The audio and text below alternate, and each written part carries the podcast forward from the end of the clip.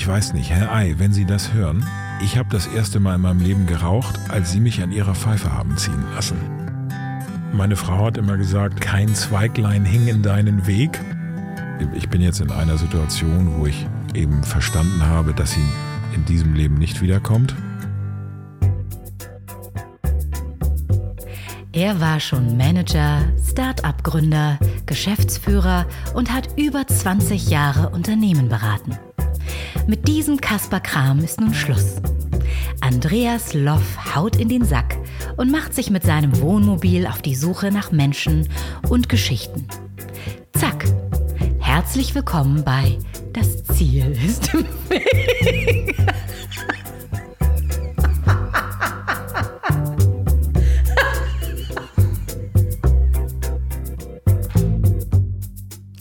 Ja, herzlich willkommen in dem Podcast, in dem es um Quereinsteiger, Querdenker und Quertreiber geht. Ja, was ist passiert? Äh, ich bin leicht erkältet. Die Sonne ist rausgekommen, hier zumindest in Hamburg. Und es gab auch sonniges Feedback zur Sendung mit Sophie Rosentreter. Erstmal war der letzte Donnerstag ein Rekordtag an den Downloadzahlen. Das heißt, Sophie hat äh, da wirklich äh, gezogen, wie wir so schön sagen. Es gab Anrufe von Freunden, die Demenzfälle in der Familie haben, die auf jeden Fall Fragen schicken werden, denn es wird ja eine Fortsetzung geben. Schreibt aber bitte fleißig auch eure Fragen zum Thema Demenzpflege, Ideen oder Initiativen an ziel@ponywurst.com. Da könnt ihr natürlich auch euer Feedback hinschicken, so wie immer. Es gibt allerdings Themen, zu denen brauche ich definitiv kein Feedback mehr. Und das ist einmal die Geschlechterverteilung im Podcast. Es geht um interessante Menschen mit interessanten Lebenswegen und da ist es egal, ob die weiblich oder männlich sind. Und das nächste ist das Thema die Länge des Podcasts. Da kann man es euch nämlich überhaupt nicht recht machen. Die einen sagen, oh, mach doch mal 45 Minuten, eine Stunde ist mir zu lang. Die anderen sagen, oh, warum hast du nicht zwei Stunden gemacht? Dann kann ich eine Stunde auf der Hinfahrt und eine Stunde auf der Rückfahrt hören. Tja, und äh, ich sage jetzt, es dauert so lange, wie es dauert. Punkt.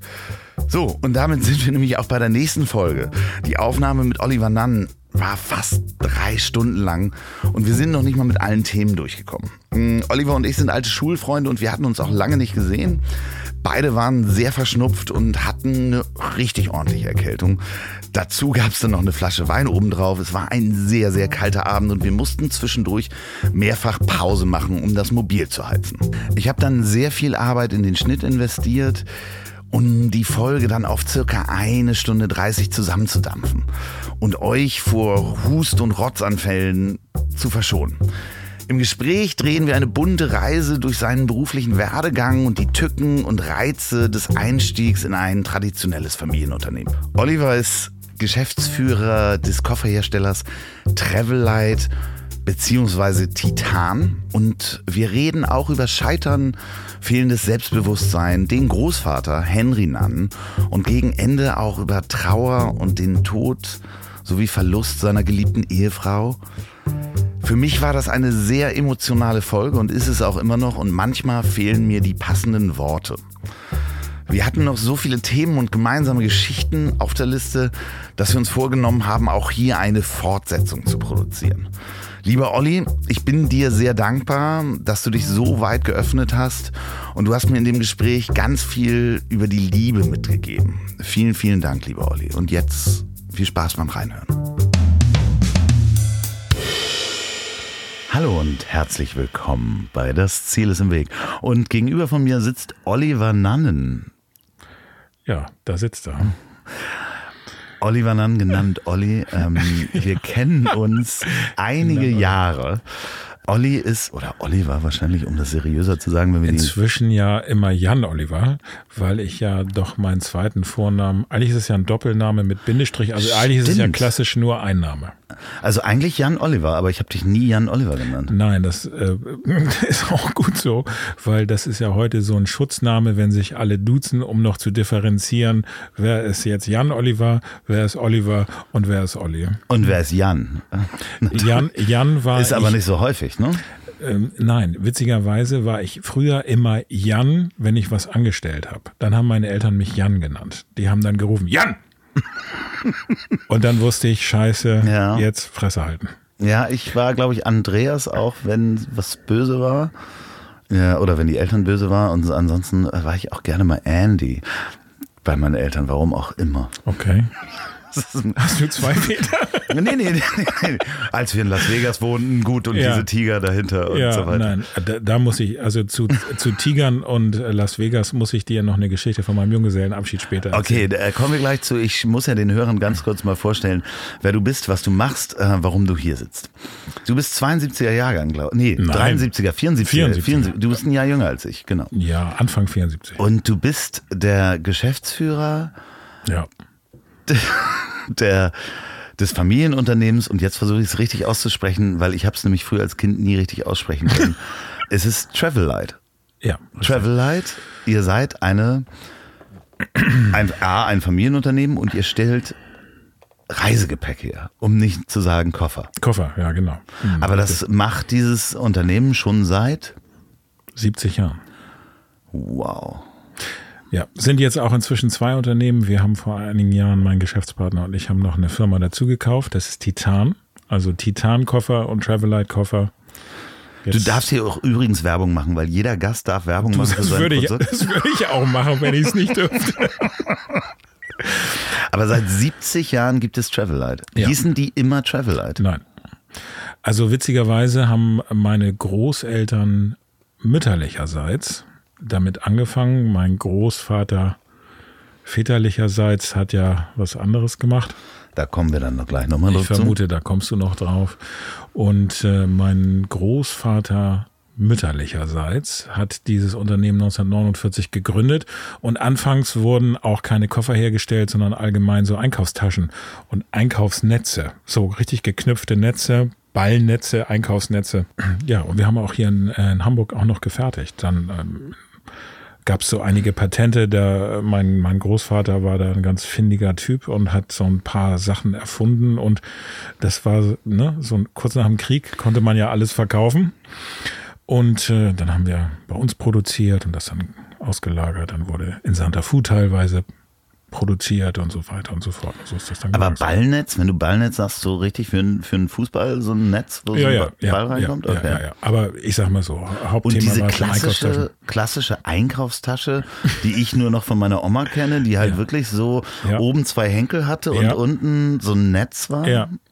So das klassische Ding. Und da wird ja jede Tomate rausfallen heutzutage. Ja, aber irgendwann Irgendwann wurden das dann auch Taschen und äh, äh dann gab es wirklich so ein, äh, äh, mein, mein Großvater hatte ein Patent auf so ein, ein der Artikel 10 hieß der, glaube ich, weil der hatte 10 Liter, Liter äh, Volumen, hielt 10 Kilo Stand und äh, dann dachte mein Großvater, den nennen wir jetzt mal Artikel Nummer 10. Finde ich eine ehrliche, ehrliche Ansage. Und das wurde so aus Vistram, das war irgendwie so ein äh, Kunststoff damals, aus Endlosschlauch geschnitten, unten zugeschweißt und oben wurden zwei Griffe dran, Griffe dran genietet und fertig war der Artikel 10. Und da wurden dann wirklich also Millionen Stück Weise wurden die Dinger produziert und äh, das war so der Grundstock des Unternehmens. Und äh, später kam dann ja Reisegepäck logischerweise dazu. Irgendwann ging dann die Fertigung ins Ausland und dann wurde so diese äh, klassische Tour äh, über äh, Korea, Indonesien, Taiwan, Hongkong und so weiter und ultimativ ganz am Anfang auch noch Südamerika und irgendwann ging alles nach China. Ja, und die Marke Travelite, die wurde dann in den 70ern geboren. Als ich als Kind das das erste Mal gelesen habe und des Englischen nicht mächtig oder zumindest nicht so weit, habe ich als erstes das Wort Elite da drin gesehen. Es das, gibt ja auch schlimmere Sachen, die man lesen kann irgendwo drin. ja, aber das war so für mich so als Kind, wenn ich das. Du dachtest, das ist die Elite aus Lübeck, ne? Ja, ja, Von genau. der Trave. Ja, genau. Ich, ich dachte, es ist. Travelite. Travelite. Aber das ist lustig, weil tatsächlich ist es so, dass du ähm, ähm, es gibt ja die, die, die merkwürdigsten Aussprachevarianten oder also ne, es gibt auch wirklich, wir hatten einen Kunden, Einkäufer von einem sehr großen Kaufhaus ähm, und das war, der war richtig oldschool. Also ich habe die letzten zehn Jahre von dem noch miterlebt. Der war auch ein bisschen verstrahlt, aber für den war das immer Travelit. Travel, äh, ja, wie Bakelit, das ist ja dieses Kunststoff da aus Ja, ähm, vielleicht aus dachte er auch, noch. ja, oder so, aber hatte vielleicht auch irgendwas Französisches. Aha, okay. Aber es ist eben auch so, Das hören nur wir. Alles gut. Nee, brauchst du alles gut. Wir haben gerade einen Ping gehört, weil äh, mein Browser noch offen ist, den ich jetzt zumache und das hören wir auf den Kopfhörern. Ja, ich Aber dachte, ich habe nicht. irgendwas gesagt, was, was ich nicht sagen darf. Was ausgepiept wird.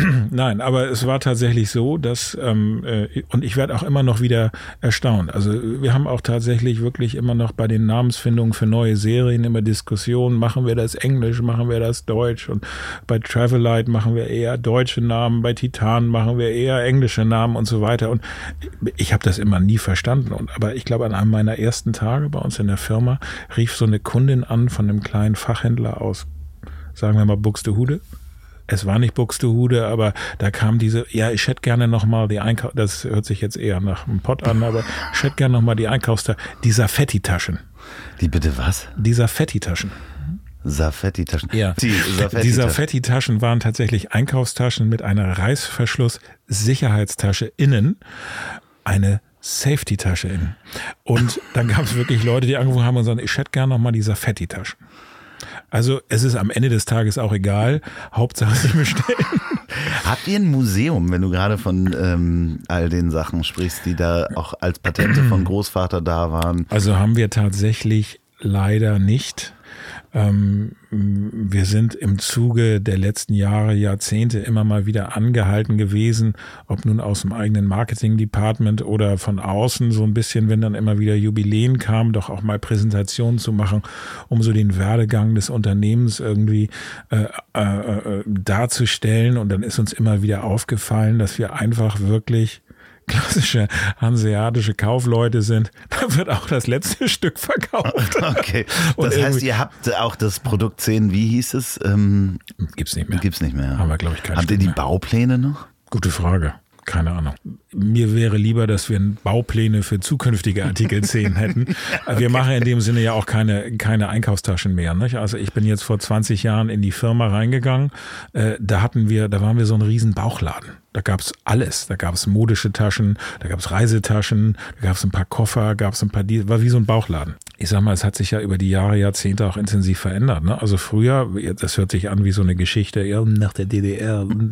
Aber nach dem Krieg gab's ja wirklich Bedarf für alles. Klar. Da konnte man alles verkaufen. Und wir hatten auch ein paar findige Vertriebler und die haben gesagt, das brauchen wir und das brauchen wir und das brauchen wir auch. So, und die haben verkauft wie blöd. Und äh, wenn die eine Flötentasche in die Hand bekommen haben, haben die auch eine Flötentasche verkauft. Und irgendwann, als ich dann da war, da waren wir schon so ein bisschen vom Produktorientierten in der Nachfrage im Markt auf eigentlich quasi Marketingorientiertes gegangen. Also es ging nicht nur um ein Produkt, sondern auch um die Geschichte drumherum. Und plötzlich stand man bei uns vor der Firma und sagte, ja, für was steht denn ihr eigentlich? Weil ihr habt ja alles. Und man kann ja nicht alles können. Na, vor allen Dingen, das wird ja dann auch schwierig, dann irgendwann, wenn du so viele oder so eine große Palette hast, ähm, eine Produktion zu streamlinen, weil Nee, das kam ja nicht alles aus einer Fabrik mehr. Also wir haben jetzt, sage ich mal, die- für die unterschiedlichen Produkte auch unterschiedliche Fertigungen gehabt in den unterschiedlichsten Kooperationsvarianten und äh, äh, es ist eigentlich eine Frage wirklich, ne, wofür steht das? Was ist die Aussage? Und ähm, meine Eltern waren eigentlich auch, die haben sich natürlich irgendwo immer gewünscht, dass ich in die Firma komme. Aber ähm, die haben, waren eigentlich auch irgendwo dann dagegen, weil ich war natürlich erst woanders. Und das lief auch sehr gut und die haben gesagt, bleib mal da. das wäre meine nächste Frage gewesen, wie du äh, in die Firma gekommen bist und ob du da schon eingeplant warst, weil es ist ja ein Familienunternehmen und ob deine Ausbildung dich dorthin gebracht hast, sozusagen als Kronprinz. Kronprinz ist so ein fieses Wort. Das Ja, ist das ist- so, das ist so ein, das, da stecken so viele Vorurteile drin, dass wir, eigentlich müssten wir jetzt mal kurz rausgehen.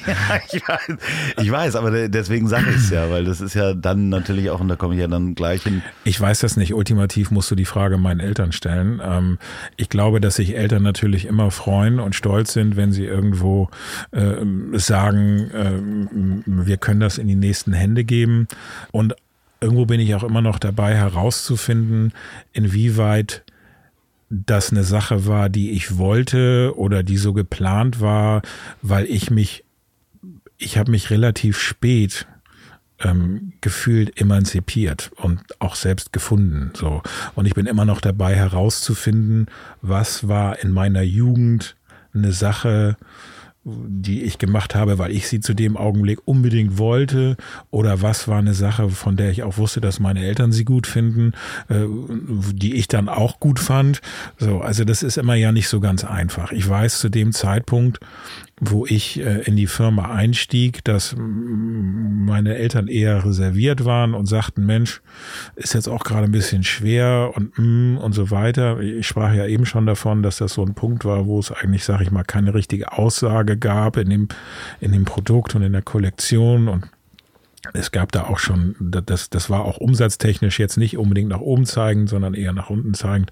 Ähm, ich möchte jetzt nicht da von dem negativen Trend sprechen, aber ähm, es war tatsächlich so, dass meine Eltern sagten, Mensch, du bist da ähm, in einem super Konzern, du hast alle Möglichkeiten, das ist super losgegangen und überlegst Das war so Mitte der 90er. Das war Anfang der 90er. Anfang ja, ich habe den Vorteil, ich bin ja direkt nach der Schule Nee, Quatsch. Du hast recht, es war Mitte der 90er. Ich, äh, du bist nach England zum Ich bin Studieren. 93 nach England gegangen, genau. Und dann habe ich da meinen Bachelor gemacht und dann habe ich da meinen Master gemacht. Ich hab, Als äh, was, wenn ich fragen darf? Äh, wo drin? Ja. Ich habe erst Economics, also VWL gemacht. Eigentlich auch, das war eigentlich eher ein Fehler, ne? weil ich dachte eigentlich Economics ist BWL. ja, okay. Damals war das ja noch nicht so, dass irgendwie jeder noch ins Ausland ging zum Studieren. Das heißt, du hast dich für ein anderes Studienfach entschieden, als du eigentlich wolltest? Naja, also ganz so hohl war es nicht, aber ich dachte schon, dass auch ein bisschen mehr ähm, Business Economics da irgendwo drin war, was einfach nicht der Fall war. Und dann war ich so nach anderthalb Jahren eigentlich so, dass ich gesagt habe, ist mir zu theoretisch. Ich bin auch irgendwie so klassisch erzogen, so, ja, was man anfängt, das macht man auch zu Ende. Meine Eltern hätten wahrscheinlich sogar gesagt, ja, dann mache jetzt Business Administration, was klassisch äh, mhm. BWL gewesen wäre, dann sattel halt um und ich wollte aber auch nicht anderthalb Jahre verschwenden und so weiter. Dann habe ich mich durchgebissen und dann habe ich eben Master in Marketing drauf noch gepackt und dann war ich 97, genau 97 war ich fertig. So war da 23. So, und hatte eben meinen zweiten Studiengang fertig. Und das war ja, zu der Zeit waren ja damals in Deutschland alle noch eher so 30, als sie mit dem Studium mhm. fertig waren.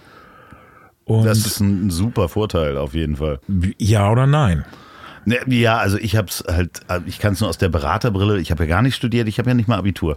Ich kann es nur aus der Beraterbrille sehen, dass viele Berater, die dann bei Roland Berger oder sonst was waren und die halt sehr lange studiert haben und dann mit 30 das erste Mal mit Menschen in echten Projekten arbeiten mussten. Mit und, echten Menschen. Ja, mit echten, in echten Menschen. Projekten. Und ja, vor allen Dingen mit echten Menschen. Und ähm, ich sag mal, 70 ja, die waren halt alle theoretisch. 70 bis 80 Prozent ist ja, dass du mit einem Team klarkommst. Ähm, Natürlich. Und äh, die 20 bis 30 Prozent Fachwissen, die du dann brauchst, kannst du dir entweder von Teammitgliedern holen. Ja, oder auch Social Skills. Oder genau. Wie auch immer. Ja. Und äh, das ist halt das Problem, wenn du mit 30 anfängst zu arbeiten, dass du halt dann noch aus der Uni die Social Skills in, im wahren Leben halt nicht mitbekommen hast.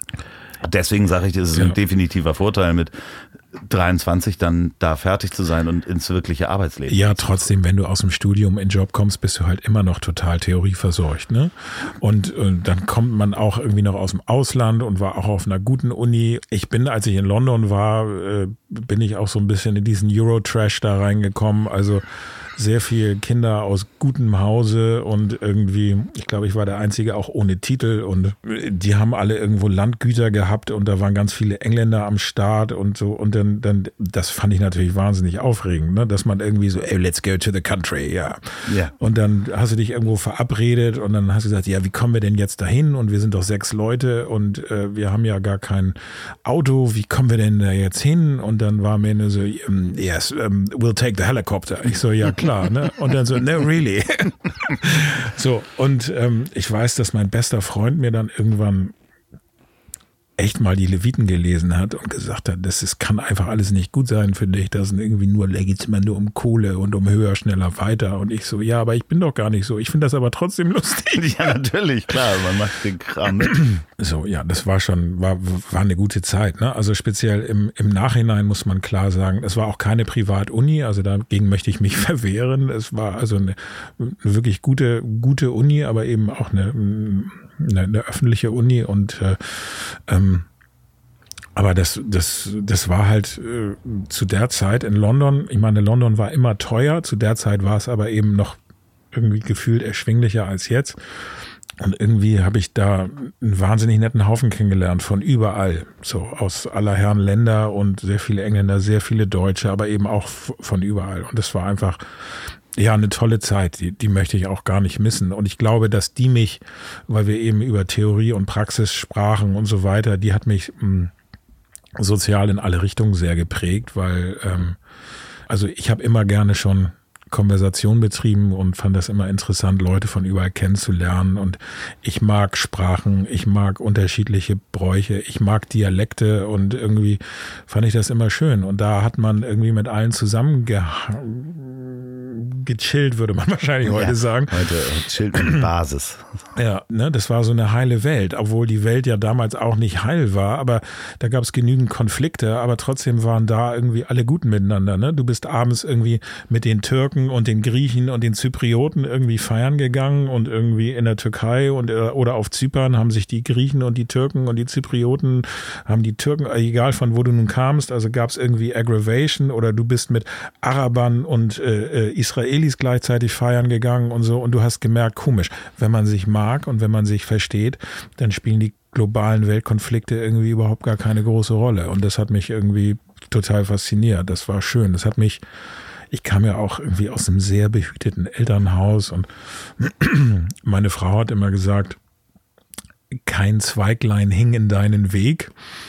Und äh, äh also war das, war das für mich so ein bisschen die erste ja, für richtige Freiheit, wo ich für mich auch Sachen selber lösen musste. Aber so du bist dann ja wieder zurückgekommen, wenn ich da den, den ja. Bogen mal spannen darf. Und ähm, bist dann erstmal in ein anderes Unternehmen gegangen. Ja, genau. Ähm, war für mich, also ich hatte immer diesen Plan, ich habe gedacht, so, hm, ich kann das jetzt ja auch nur wirklich hm, retroaktiv so mir zusammenschustern, aber im Prinzip glaube ich, hatte ich immer das Gefühl, ich möchte ich glaube, wenn du als Kind von Selbstständigen groß wirst, mhm. dann hast du schon so dieses Gefühl, ja, du möchtest irgendwie dein eigener Chef sein.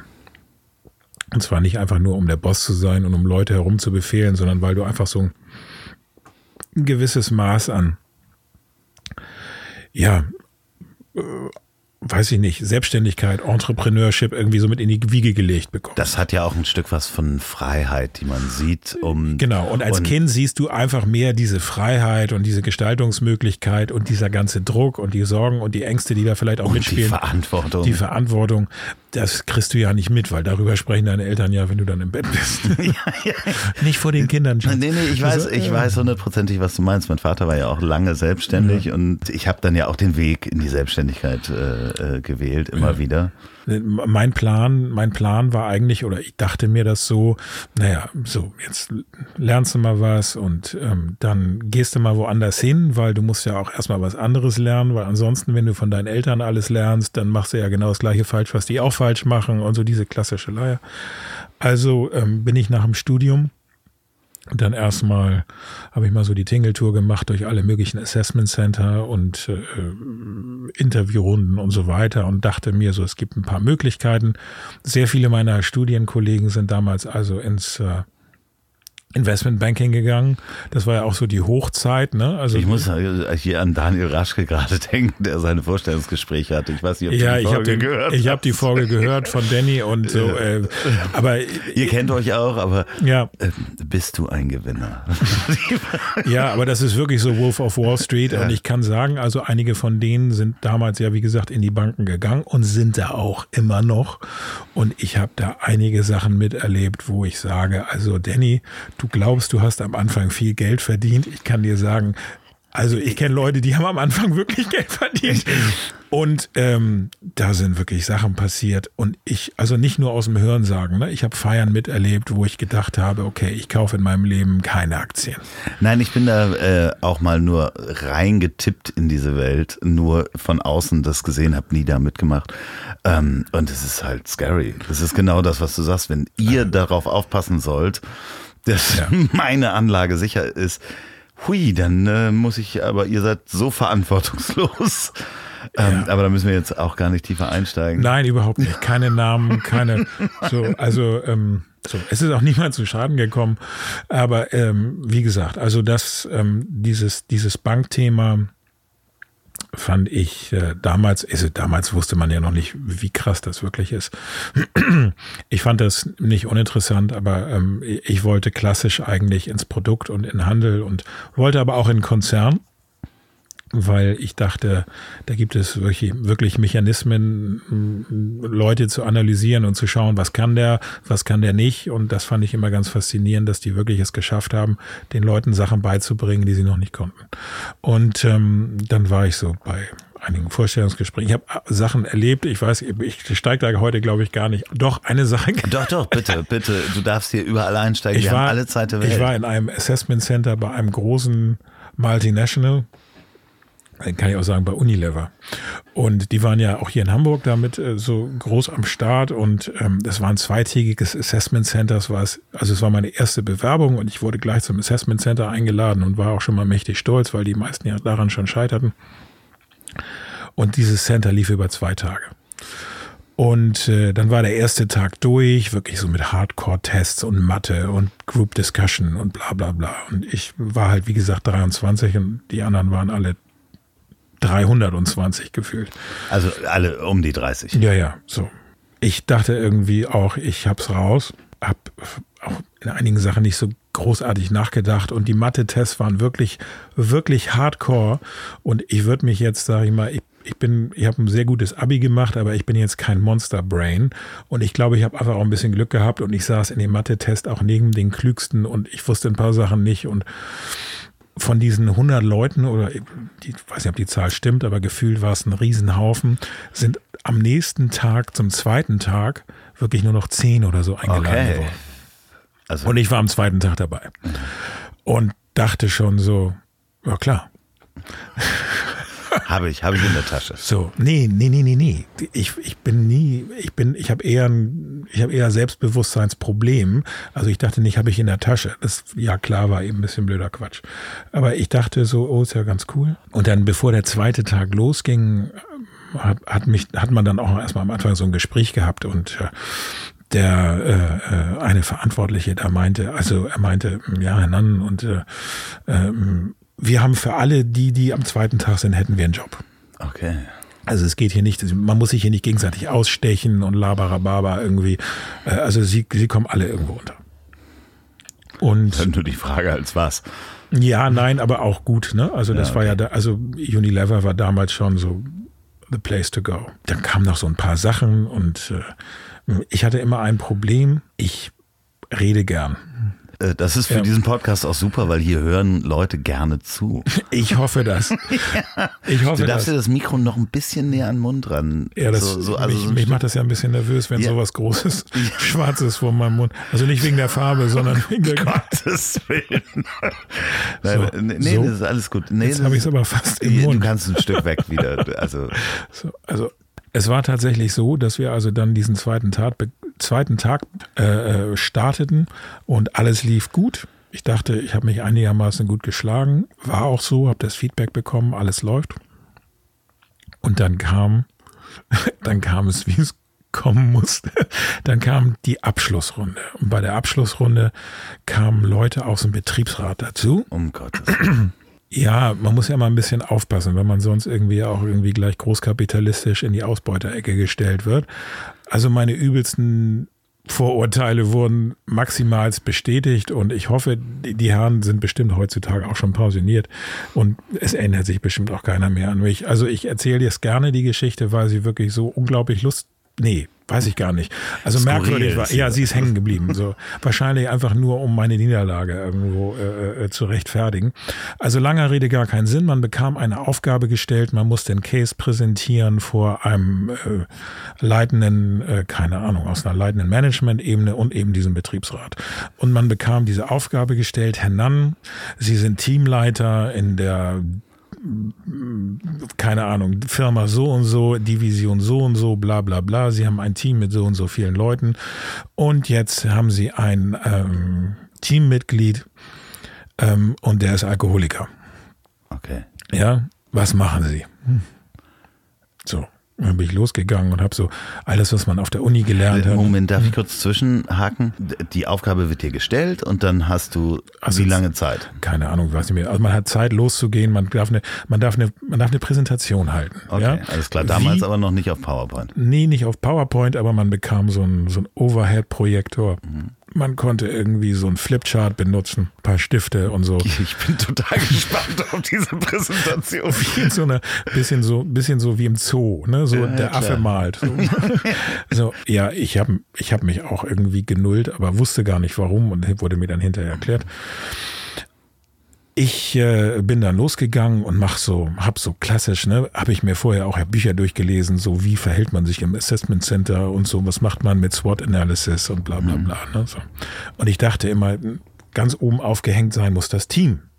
Ist ja auch klar, da geht ja um Teamwork, ne? Teamwork makes the dream work, bla bla bla. So, glaube ich auch dran, ist auch alles gut. So. Aber ich bin halt der Meinung, eine Unternehmung ist ja auch da, es sei denn, es ist jetzt eine karitative Einrichtung, aber ein Wirtschaftsunternehmen ist ja auch da, um Erträge zu generieren, weil Erträge sichern den Mitarbeitern ihren Job. So, heutzutage könnte man das im Hyperkapitalismus sicherlich auch noch weiterspinnen, aber Klar. ich kam da total unbefleckt rein und sagte, der Laden muss laufen, weil ansonsten gibt's keine Kohle. Und Kohle bezahlt die Rechnung. Also habe ich meine Präsentation gehalten und ich hatte, keine Ahnung, zehn Minuten und ich dachte mir vorher, naja, ich muss die zehn Minuten ja jetzt nutzen und ich muss mehrere Lösungsansätze präsentieren. Und zwar erstmal muss man dem armen Schwein ja helfen. Ist klar. Ne, so, weil Alkoholismus ist auch nicht witzig und oh, armer Typ und hm, hm, hm, hm. also dachte ich mir, erzähle ich jetzt erstmal, was man dann alles für Anlaufstellen schaffen muss, um dem irgendwo zu helfen. Und habe ich gesagt, naja, aber das ist ja ein Unternehmen, also muss es ja auch darum gehen, ich sag mal, jemandem helfen, wenn man das Herz am richtigen Fleck hat und irgendwie ein bisschen irgendwie ein normaler Mensch ist, das kann man ja probieren. Die, richtig interessant für die Firma ist ja zu überlegen, was ist, wenn man gar nicht helfen kann. Richtig. So, also bin ich äh, losgezogen und habe eine Präsentation gehalten und habe immer auf die Uhr geguckt und dachte, oh, die Hälfte ist vorbei jetzt. Jetzt habe ich gesagt, was man alles machen muss. Also man muss hm, die Kommunikation intensivieren, man muss dem helfen, man muss ihn unterstützen und ihm Anlaufpunkte schalten. Und wo brennt's denn und wo piekt's denn? Und hier, guck mal, geh doch mal zum Betriebsarzt und hast du schon mal mit den anonymen Alkoholikern probiert und bla bla bla. Und habe ich irgendwann gesagt, okay, dann kamen immer so Fragen, ja, aber was ist, wenn sie dem nicht helfen können und wenn er das Team runterzieht und so weiter und so fort. Und dann habe ich irgendwann gesagt, ich kam halt auch als Kind aus einem selbstständigen Haushalt, habe ich gesagt, naja, irgendwann, wenn man also merkt, dem armen Kerl kann man nicht mehr helfen, Müssen wir die Stelle neu besetzen. Nein, so habe ich das gar nicht gesagt. Dann habe ich gesagt, naja, also, wir haben als Team ja eine Aufgabe zu erfüllen. Und, also, wenn ich die Aufgabe nicht erfülle, dann kommt ja nicht irgendwann mal mein Director oder Global Director an und sagt, naja, wir müssen hier die Zahlen korrigieren, weil da war ein Typ einfach ein Alki, sondern wir müssen dieses Ziel ja erfüllen. Und ich bin dafür verantwortlich. So, und ich, ich bin so ein Fußball-Fan äh, äh, und ich denke immer auch, naja, wenn mein Mittelstürmer einen Genickbruch hat, ja. dann werde ich vermutlich den auswechseln, weil die Wahrscheinlichkeit, dass der ein Kopfballtor macht, ist, verschwindend äh, gering ist. Klar. Und das habe ich auch so gesagt. Gottes so. Willen, das ist natürlich nichts, was ein Betriebsrat hören möchte. Nein, aber ich habe auch gar nicht so und dann kam, das fand ich so, das fand ich so sensationell, weil ich gesagt habe, naja, irgendwann, ich habe gesagt, wenn die Person die Leistung nicht mehr bringen kann, die sie bringen soll, dann muss man schauen, wer die Leistung eben erbringen kann. Ich habe ja nicht gesagt, man muss die Person irgendwie rausschmeißen oder irgendwie keine Ahnung mobben oder so. Ich habe mich damit ja gar nicht beschäftigt. Also ich, ich meine, ich war da 23 und hat auch ich war ja kein Arbeitsrechtler, ich wusste nicht, wie man sich dann da verhält und was mit so einer Person dann passiert. Ich habe nur gesagt, wenn sie den Job nicht erfüllen kann, dann darf sie den Job nicht mehr machen. So, also habe ich gesagt, müssen wir das Team so positionieren, dass diese Verantwortlichkeit dann aufgeteilt wird, damit nicht eine Person dafür verantwortlich ist, dass das Team verkackt, auf gut Deutsch gesagt. Das habe ich natürlich netter ausgedrückt. Und dann kam das Beispiel mit dem Genickbruch beim Mittelstürmer. Ah, den hast du wirklich gebracht. Ich weiß nicht, ob ich Genickbruch gesagt habe oder Schienbeinbruch. Aber du hast die. Fußballanalogie gebracht. Ja, weil das so einfach ist und weil sie häufig eben stimmt. Klar. Und ich dachte, damit kann man sich irgendwie identifizieren.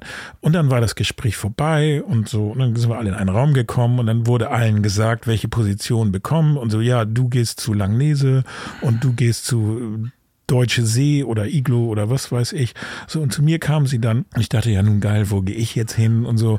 Und dann so, ja, dann, das Gespräch lief ja nicht so gut. Ne? Und ich so, Wieso? Lief doch super. Was war denn hier?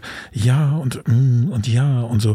Sie wissen ja, Alkoholismus ist eine Krankheit. Ich so, ja und? Ja, aber ich meine vor allen Dingen äh, mit 23. Also natürlich ist Alkoholismus eine Krankheit und Ja, aber ich habe ja auch niemanden beleidigt. Nein, natürlich nicht. Guck mal, ich bin immer noch traurig, weil ich bin wirklich so empathisch, dass es knallt. Ich bin ja so weich wie eine Qualle. Ja, natürlich, aber in dem Moment war das wahrscheinlich das falsche Beispiel.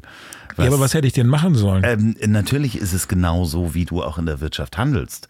Also Nein, das, aber auch im, hast. Nee, entschuldige, jetzt mal, also ich bin ja inzwischen auch gut durchtherapiert. ähm, äh, auch im wahren Leben, es ist doch ganz einfach. Guck mal, wenn jemand abhängig ist, dann musst du helfen. Genau. Und wenn du hilfst und die Person sich aber nicht helfen lässt, dann wirst du co-abhängig. Richtig, So, genau. also was machst du? Du grenzt dich ab. Hundertprozentig. Ich bin hundertprozentig bei dir mit dem, was Das du war, gesagt also, hast. das war ja das wahre Leben. Ich fand mich total weise für mein Alter. Äh, äh, es ist ja auch weise, aber es ist nicht das, was äh, der Betriebsrat hören hätte wollen. Ja, aber was denn? Äh, Was hätte ich denn sagen sollen? Ja, geil, wir saufen alle mit, oder was? nee, Na, ehrlich. Nee, wahrscheinlich hättest du noch weiter auf die Krankengeschichte eingehen müssen. Und wir helfen denen und ziehen auch den bestimmt, durch. der kann Wenn dafür und er wurde als Kind Richtig. missbraucht. Ja, genau. Wahrscheinlich wäre es genau das gewesen, auf den Ursprung zurückzuführen. Wie können wir ihm helfen, ein besseres äh, Environment zu finden, wie er seine Arbeit äh, dann erledigen kann und gleichzeitig wieder gesund wird. Also das wäre ich, sorry, ich bin da der falsche Ansprechpartner. Ja, ich habe sehr ich wenig auch, Assessments durchgemacht. Ich habe relativ, in meinem Leben habe ich noch nie gesehen, dass jemand vom Alkoholismus therapiert wird. Äh, und nochmal, also tiefsten Respekt vor oder, oder, oder Mitleid mit Leuten, die daran leiden, das ist jetzt nicht das Thema. Aber wer ist denn von seinem Chef geheilt worden? Nein, ja, ja, niemand. Also das ist ja auch Ja, der deshalb- Anspruch. so- also sorry, ich, ich nehme mich da auch gerade nicht ein, sondern ich, ähm, Und ich wissen, das, das Lustige war, das Gespräch war ja noch nicht vorbei. Und äh, ich dachte, ich war wirklich vor den Kopf gestoßen. Ne? Und ähm, das Interessante war wirklich so, ja, also mit der Einstellung, mh, dann sind sie hier vielleicht nicht an der richtigen Stelle. aber Und äh, dann haben sagte, Sie dir denn gesagt, was du hättest sagen sollen? nee, das habe ich gefragt. Ich habe gesagt, was hätte ich denn sagen sollen? Ich sage mir jetzt mal ehrlich, was hätte ich denn sagen Apropos sollen? Alkoholismus, ich schenke mir mal eben nochmal Rotwein nach. Ja, super. Möchtest du Pass auch auf, noch was? Du bist in meinem Team. You're on the team. Nee, ich habe noch was. Ja, sehr gut. Ja. Okay, also Unilever hat nicht geklappt. Nee, Unilever hat nicht geklappt. Und ähm, das war vielleicht auch ganz gut so, weil Unilever wäre ja in Hamburg gewesen und ich war zwar vorher die Jahre in London, aber noch mal ein bisschen woanders hinkommen, war ja auch nicht schlecht. Und das nächste Assessment Center war bei Procter Gamble und da bin ich auch äh, gleich angenommen worden. Also ich hatte genau zwei Interviews. Das eine war Procter Gamble und das, äh, das eine war Unilever und das nächste war Procter Gamble und da habe ich dann angefangen. Und äh, da habe ich natürlich auch einen Fehler gemacht. Da habe ich die Klappe ein bisschen weit aufgerissen, weil ich einfach nur, ich dachte, das ist so eine Assessment Center Frage. Meine zukünftige Chefin, die ich irgendwie ganz sexy fand. Schöne Grüße. Ja, schöne Grüße, Isabel. ähm, die fragte mich, sag mal, wenn du dir jetzt was aussuchen könntest, hier so als Stelle, so zum Anfang, würdest du gerne so eine, Wow. würdest du gerne so eine Position nehmen, die so total im Mittelpunkt steht, weil es so ein High-Profile-Produkt ist. Es ging um globales Sourcing, also ich war im Einkauf. Mm, So ein Produkt, was so sehr im Fokus steht, weil es ein sehr hohes Einkaufsvolumen ist und auch global und bla bla bla und wo alle draufkommen und wo, wenn du einen Fehler machst, du richtig auf die Fresse bekommst und gleich rausfliegst. Oder möchtest du irgendwo sein, wo du so ein bisschen lernen kannst, ganz gemütlich rangeführt werden Lass kannst mich und so raten, weiter. was deine Antwort Und ich war. dachte so, habe mal wieder an das Buch gelesen, was ich gedacht habe, so How to Win an Assessment Center. ähm, habe ich gedacht, ja geil, ich möchte dahin, wo es brennt. Äh, ich meine, im Gegenteil, ich war eigentlich eine, ne, ich, Wolf of Wall Street. Nee, Dachtest eigentlich, du- ja, Nein, eigentlich warst war ich, du nicht, ja, aber du ich war eigentlich mehr so, ne, auf dicke Hose, aber eigentlich war ich so ein, eigentlich wollte ich nur so ein bisschen, ja, ich, eigentlich hätte ich gerne in Ruhe irgendwo lernen wollen. Ich möchte in den Arm genommen werden. Eigentlich möchte ich in den Arm genommen werden, ja. Und ab und zu mal gucken dürfen, über die Schulter. Nee, aber ich so, na klar, dahin, wo es brennt. Und ja, dann, ähm, weil ich halt dachte, das ist eine Assessment Center Frage. Ne? So, ja, war das Ding durch und ein paar Interviews und so weiter. Und dann haben sie irgendwann gesagt, ja, wir finden Sie gut, Herr wir möchten Sie auch gerne und so weiter. Und dann habe ich, können Sie morgen nochmal, ja, mh, fand das schon total aufregend, dass ich meine Bahnfahrt dahin bezahlt bekommen habe und mein Hotel und so. Das war irgendwie, ich dachte schon, so das große, ja schon, weite Welt. Ja ja, ja, ja, ja, ich weiß. 97? Wenn Reisekosten übernommen werden, das geil. erste Mal. Ich dachte, ey, wie geil, da gibt mir jemand Geld dafür, da bezahlt jemand mein Hotel, unfassbar. Naja, am nächsten Tag hatte ich dann das Gespräch mit meiner Chefin oder zukünftigen Chefin und die sagte mir, ja, du hast ja gestern gesagt, du möchtest dahin, wo es brennt, so hier nimm. Da brennt's übrigens. Was war das? Äh, das war ähm, das ist, also ich war in dem Bereich äh, äh, äh, Babycare und Feminine Hygiene, wie man so schön sagt. Procter ja. Gamble ist ja so eine Firma, da fragt sich der eine oder andere, was machen die eigentlich? Die machen ganz Man muss viel. es eigentlich andersrum fragen, ähm, was, was, machen die eigentlich nicht? nicht? Also die machen alles angefangen von Always Ultra, äh, Pampers, äh, damals noch Valensina, Braun gehört dazu, ähm, alle möglichen Waschmittel ähm, ohne Ende unfassbar. Also wenn man da in den Mitarbeiterverkauf ging, brauchte man eigentlich danach nicht mehr einen Supermarkt, weil man konnte alles kaufen. Und ähm, ich war mit in der globalen Verantwortung für Superabsorber, also diese kleinen Acryl, äh, Polyacrylate, diese Acrylsäuregranulate, die in Windeln drin sind und in Darmbinden drin sind und so weiter, die also Flüssigkeit aufsaugen und sie nicht wieder hergeben. Katzenstreu? Ja, das macht, machen die nicht. Ich weiß nicht, was in Katzenstreu drin ist. Das machen sie nicht. Das ist das Einzige, was sie nicht Vielleicht machen sie das auch, wusste ich gar nicht. Aber ja, und das war tatsächlich ein globales Einkaufsvolumen, was in die Milliarden ging. Okay. Und das Witzige war, als meine Chefin mich dann, ähm, die stellte mich dann ein und dann war ich ihr Assistent. Sie hat das Ding global geheadet und ich habe eben die EMEA, also Europe, Middle East und Africa Einkaufsverantwortung äh, übernommen und sie meinte, whatever you do, don't tell anybody how old you are. Okay, alles klar. Ganz kurze Frage. Das heißt, du hast, wenn ich das jetzt mal für unsere Hörer, du hast die Verträge und Einkaufskonditionen verhandelt genau. mit Herstellern genau. für damit Pampers und Always auch ordentlich aufsaugen. Für Nicht nur, damit die ordentlich aussaugen, sondern damit das Unternehmen auch seinen Preis halten kann und sein genau. Gewinn Also du hast wirklich mit. Äh, das heißt, wenn du da falsch verhandelst mit dem Granulathersteller, kann dir so eine so eine Rutsche, wie ich jetzt mal sage, so als äh, äh, Dom-Mitarbeiter so eine Rutsche Pampers, kann da einfach auch mal Verluste einfahren, die dann in Millionen und Milliardenhöhen sind. Ja. So ungefähr. Okay, das ist die Verantwortung, die ich ähm, dann mir eben. Nein, das Problem war vor allen Dingen eher, du musstest die Supply Chain sicherstellen. Also du musstest, du hast, wir haben global irgendwie, sag ich mal, jetzt ich glaube, acht oder zehn Lieferanten gehabt und du musstest eben ein paar Jahre im Voraus planen. Wie viel brauchen wir dann? Es wurde immer weiterentwickelt, welche Generation Superabsorber und du musstest wirklich sicherstellen, dass in die unterschiedlichen Werke das Zeug auch kam. Und äh, diese Maschinen also man denkt ja immer so eine Windel, ja, ja, Windel, Pampers, nee, ist schon klar. Ähm, scheiße ich drauf. ähm, Im wahrsten Sinne des Wortes. Ja, da gibt es diese Maschinen, die kosten zig Millionen und die produzieren 600 Windeln in der Minute. Das so. ist relativ viel. So, und die laufen 24 Stunden am Tag und in so einem Werk stehen x von den Dingern nebeneinander. Und da fahren halt jeden Tag Truckladungen mit diesen Superabsorbern hin. Also deshalb sage ich, es ging um Milliarden da wirklich.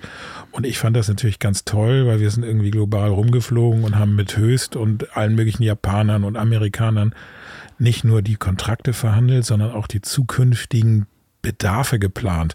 Dann ging es wirklich so, wir brauchen da noch ein Werk und so. Und ich bin, ich kleiner Stricher bin da irgendwie dann mit, mit 23, 24. Mit 23, 24 irgendwie dann mit irgendwelchen Managern da in den Privatjets von diesen amerikanischen Multinationals hin und her geflogen, um um, um äh, äh, irgendwelche Grundstücke zu äh, sichten, wo Werke geplant werden. Mal ganz kurz. Deine Chefin hat dir gesagt, erzähl niemandem, wie alt du ja. bist. Nun muss man dazu sagen, äh, Olli und ich waren ja in der Schule zusammen. Ja, ich du, war in der Schule. Du warst aber auch damals schon auf jeden Fall immer größer als alle anderen. Ja. Du warst der Größte in der Klasse und man hat dir, glaube ich, auch, werde ich jetzt mal behaupten, mit 23 hättest du auch dir vier Jahre drauf lügen können. Ja. So vom Äußeren, ne? Das ja, nicht nur vom geholfen. Äußeren, auch vom Inneren. Ja, nein, natürlich auch Vom dann. Inneren eher so sieben Jahre. nee, aber sicheres Auftreten und so weiter war ja schon vorhanden. Ja, also das, was als sicheres Auftreten wahrgenommen würde. Ne? Also ich habe mich, ich dachte ja, ich das Schlimme, ne, also ich, ein wirkliches Selbstvertrauen habe ich, glaube ich, in den letzten fünf, sechs Jahren entwickelt.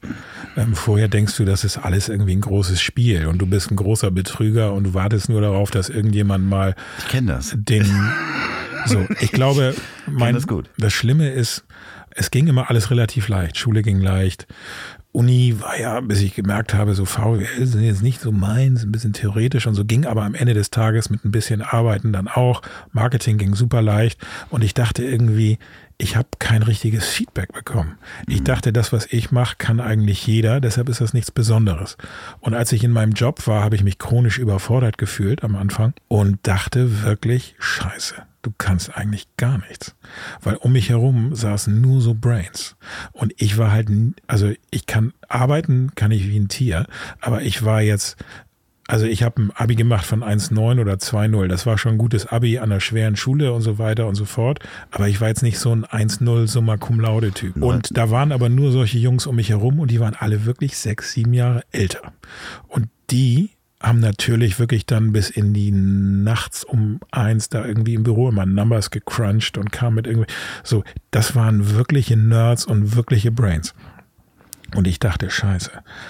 Was ich aber im Verhältnis zu denen hatte, waren zusätzlich zu schon einem guten Brain, waren auch Social Skills. Das ist. äh, So. das ist- Und also- die haben es halt probiert über die Nummern und ich habe halt mit meinen Chefs irgendwie ein Bier getrunken. Und also ich habe es mir jetzt nicht ersoffen, aber ähm, ultimativ kommt es darauf ja auch an. Es geht ja um Menschen. Es ist, äh, ich kann das genauso bestätigen. Also ich meine, ich bin ja nun als absoluter Quereinsteiger in, in die Industrie eingewandert und in dieses Beratungsbusiness. Und am Ende des Tages war, wurde ich gebucht, unter anderem, weil, weil ich ähm, Menschen dazu zu bringen konnte, äh, gemeinsam an einem Projekt zu arbeiten und gemeinsam eine, eine Herausforderung anzugehen. Und Ja. nicht, weil ich besonders gut äh, die Technik verstanden hatte oder besonders gut Marketing verstanden hatte, sondern ich dazwischen liegen. Ich konnte halt ein Marketier erklären, was der Techniker will und ich konnte dem Techniker erklären, was der Marketier will. Sozusagen der, der Übersetzer zu sein. Und das ist ja ganz oft ist dieser Social Skill eben die 80 Prozent, Genau. die du brauchst und die ist der 20 Klebstoff. Prozent sind die, die Zahlen, die du brauchst oder das Know-how. Genau. Aber ich möchte dann nochmal ähm, reingehen. Wie lange warst du dann da? ich bin sehr schnell befördert worden. Das war das erste Mal, wo ich dann dachte, Head, okay, of, Head of Pampers? nee, ja genau, Mr. Ich, Nee, habe ich war dann, gleich noch eine Frage dazu. Ja, ja, und dann, und dann dachte ich so, okay, jetzt gibt es zwei Möglichkeiten. Also entweder du hast die so gut betrogen, dass sie drauf reingefallen sind, oder du kannst wirklich ein bisschen was. Ich habe eine Zwischenfrage. In der ganzen Zeit, als du die Pampers Ja. und äh, ähnliches gemacht, hast du da zwischendurch mal nachgedacht über die Umwelt von diesen Kunststoffwindeln und äh, dem Müll, der da produziert wird? Hattest du da irgendwie neben dem Produktgewissen auch ein globales Gewissen, dass du sagst, was machen wir hier eigentlich? Ehrlich? Ja, ehrliche Frage. Ja, ehrlich, damals nein. Okay. Also muss ich klar sagen, ähm, nein. Ich würde mich jetzt äh, schon als reflektierten, damals habe ich mich zumindest für reflektiert gehalten, inzwischen bin ich da auf andere Ebenen vorgestoßen und würde vermutlich meinen, damals war ich äh, vielleicht halbäugiger. Aber ehrlich gesagt, nein, bei dem Thema überhaupt nicht. Natürlich ist, sage ich mal, Acrylsäure, aus denen diese Polyacrylate, diese oberflächenvernetzten Polyacrylate hergestellt werden, jetzt auch ist in dem Sinne kein schädlicher Stoff, ist jetzt aber auch für sich gesehen so jetzt auch nicht irgendwie irgendwas, wo man sagen würde, das würde ich jetzt mal primär meinem, Hinten, meinem, meinem Baby auf den Hintern schmieren. Aber äh, die Produktsicherheit ist da 100 Prozent gegeben und Natürlich wird wahnsinnig viel Müll produziert, so. Aber damals muss ich ehrlich sagen, im Vergleich zu heute, ähm, heute sehe ich das Thema in sehr vielen Bereichen ganz anders, ähm, habe ich damals nicht drüber nachgedacht. War aber auch wahrscheinlich der Zeit geschuldet. Ne? Also ich meine, das fing ja, Ja, in den 90ern an, dass man Ja, aber da waren, weißt du, in den 80ern war man wirklich, da war so Tschernobyl und Co. und dann hat man sich mit dem sauren Regen beschäftigt und man muss ja ehrlich auch sagen, also im Vergleich, also wenn wir jetzt äh, äh, die Probleme von den 1990ern hätten, ja, dann würden wir uns ja freuen. Dann wären wir ja schon, Richtig. dann wären wir auch so rein von der Skalierbarkeit wären wir ja schon auf dem halben Weg zum Ziel. Also wir dachten ja damals so, jetzt haben wir mit dem Katalysator den sauren Regen im Griff, jetzt kann uns nichts mehr passieren. Ähm, ich habe da äh, zu dem Zeitpunkt nicht drüber nachgedacht. Nein. Aber du bist dann zurück in den Genau. familiären Schoß. Genau, ich dachte, ja, was heißt familiärer Schoß? Aber ich dachte, für mich war irgendwie klar, also ich wollte immer vor 30, vor meinem 30. Lebensjahr wollte ich wissen, ist das so, wie ich mir das vorgestellt habe? Ähm, kann ich mir das vorstellen, das in der Zukunft weiter auszubauen? Oder gehe ich wieder zurück zu Procter Gamble? Und das war ein idealer Zeitpunkt nach dem Bund, weil ähm, ich auch ganz klar von denen die Aussage bekommen habe, geh mal nach Hamburg und wenn es nicht passt, komm nach Genf. Also das war sehr, sehr luxuriös. Wie, wie muss man sich das vorstellen, in so ein Familienunternehmen einzusteigen? Gibt es dann da irgendwie ein Announcement? Jetzt kommt. Ähm, Nein, wir waren ja damals im Vergleich zu heute doch ein wirklich verhältnismäßig kleiner Laden. wie viel waren das? So, Wir waren keine, waren keine 20 Leute. okay. Ja, alles also nee, wir haben ja die Fertigung damals schon komplett outgesourced Mhm. gehabt. ne? Also wenn wir jetzt Fertigung gehabt hätten, wären es natürlich ein paar hundert gewesen. Aber im Prinzip Wie viel seid ihr heute? ähm, sind wir rein administrativ äh, um die 100. Aber ich sag mal so, wenn ich jetzt die Leute dazu zähle, die permanent für uns fertigen, dann müsste ich ungefähr nochmal 5000 Leute dazu nehmen. Nicht? Also das ist immer so, man muss ganz klar sagen, heute keine Marke hat in dem Sinne mehr äh, eigene Fabriken.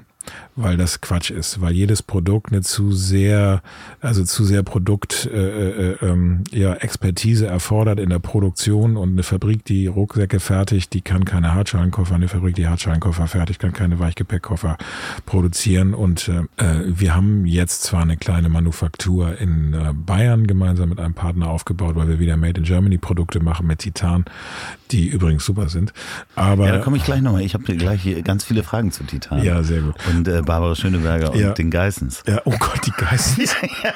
Ja, ich ich, doch. Oh Gott, du hast wir wollen hier noch ins, wir wollen ins Boulevard ab. Äh, Ja, sehr gut.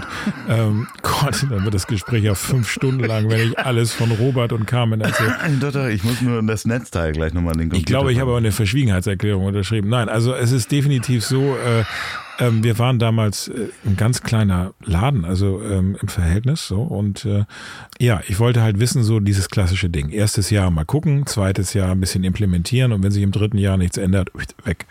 So, und das wollte ich alles vor 30 hinter mir haben.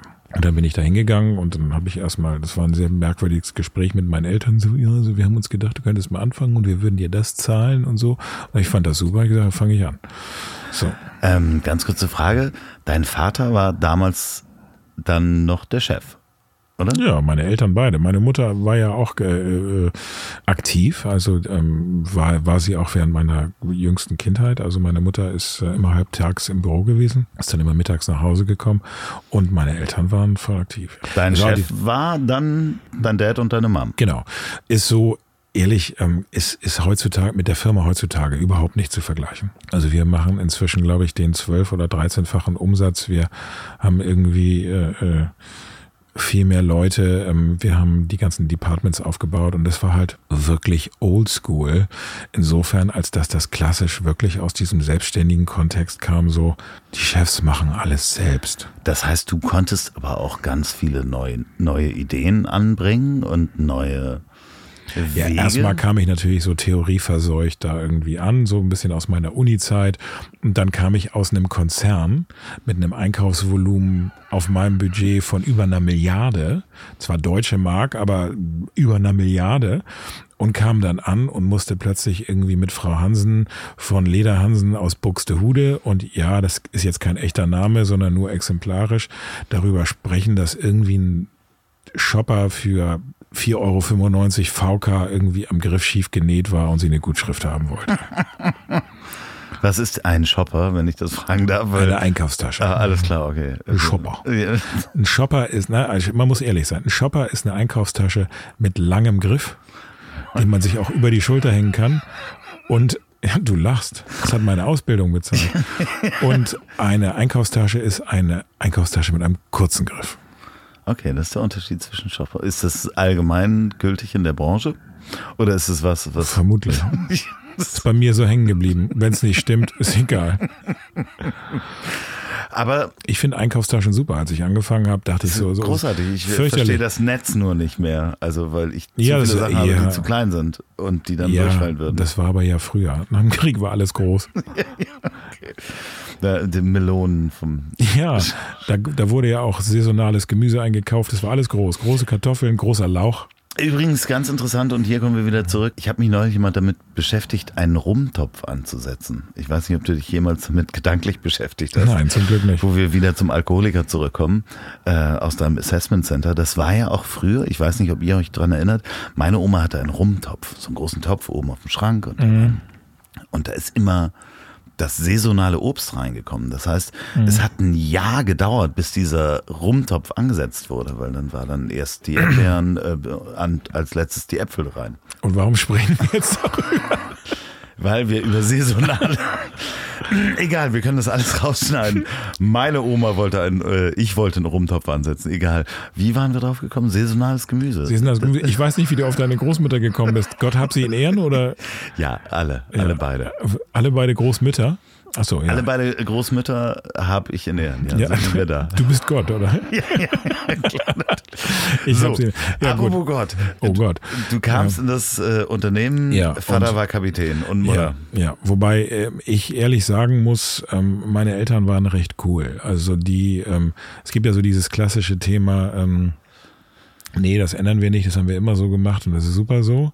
Und meine Eltern waren cool. Die haben wirklich alles mitgemacht. Und mir war also doch relativ schnell klar, dass wir in dem Sinne keinen geordneten Verkauf haben. Wir haben keinen Vertriebsgenie. So, ich bin auch eher Produkt, ich bin eher Zahlen, ich bin eher, weiß ich nicht, vielleicht Marketing, aber ich bin kein Verkäufer. Dafür bin ich einfach ultimativ. Ich kann mich nicht 100% durchprostituieren. Und ein guter Verkäufer, den musst du vorne, der, wenn der vorne aus der Tür rausgeschmissen wird, muss er hinten wieder reinkommen. Klar. Und der, äh, man muss seinen Stolz runterschlucken und man muss so, man muss wirklich Klinken putzen können. Und ich kann das, aber ich bin ein wahnsinniger Pedant, glaube ich, bei Argumentationsführung. Und wenn mir jemand dumm kommt, dann kann ich dem einfach nicht klein beigeben. So, und ich möchte immer eine Begründung haben. Und ja, ich möchte auch Recht haben. Das ist ganz schlimm. Und deshalb. Verkäufer darfst du das Das darf ich nicht. Nein, darf ich nicht. Dafür bin ich auch einfach wahrscheinlich doch ein zu großer Snob, muss ich ehrlich zugeben. Ich bin sehr gut bei gewissen Accounts, ja, auch gerade bei Konzernen, weil ich die Konzerndenke, glaube ich, ganz gut auf dem, auf dem Schirm habe, aber ultimativ so. Also ich habe gesagt, wir brauchen einen ähm, Verkaufsleiter. Und es gab damals einen Verkaufsleiter in dem Markt, der war mit Abstand der Beste. Der arbeitete bei unserem Konkurrenten, bei Titan. Bei Titan. Genau. Und ähm, Alfred, Niederbayer, die niederbayerische Urgewalt. Ja, ähm, auf eine gewisse Art und Weise das komplette Gegenteil von mir und dann irgendwie auch nicht. Irgendwann hörte ich nun, also Alfred hatte sich mit seinem damaligen Chef, dem Gründer von Titan, entzweit und war Darf ich ganz kurz mal zwischen ähm, Mhm. springen? Titan und Travelite.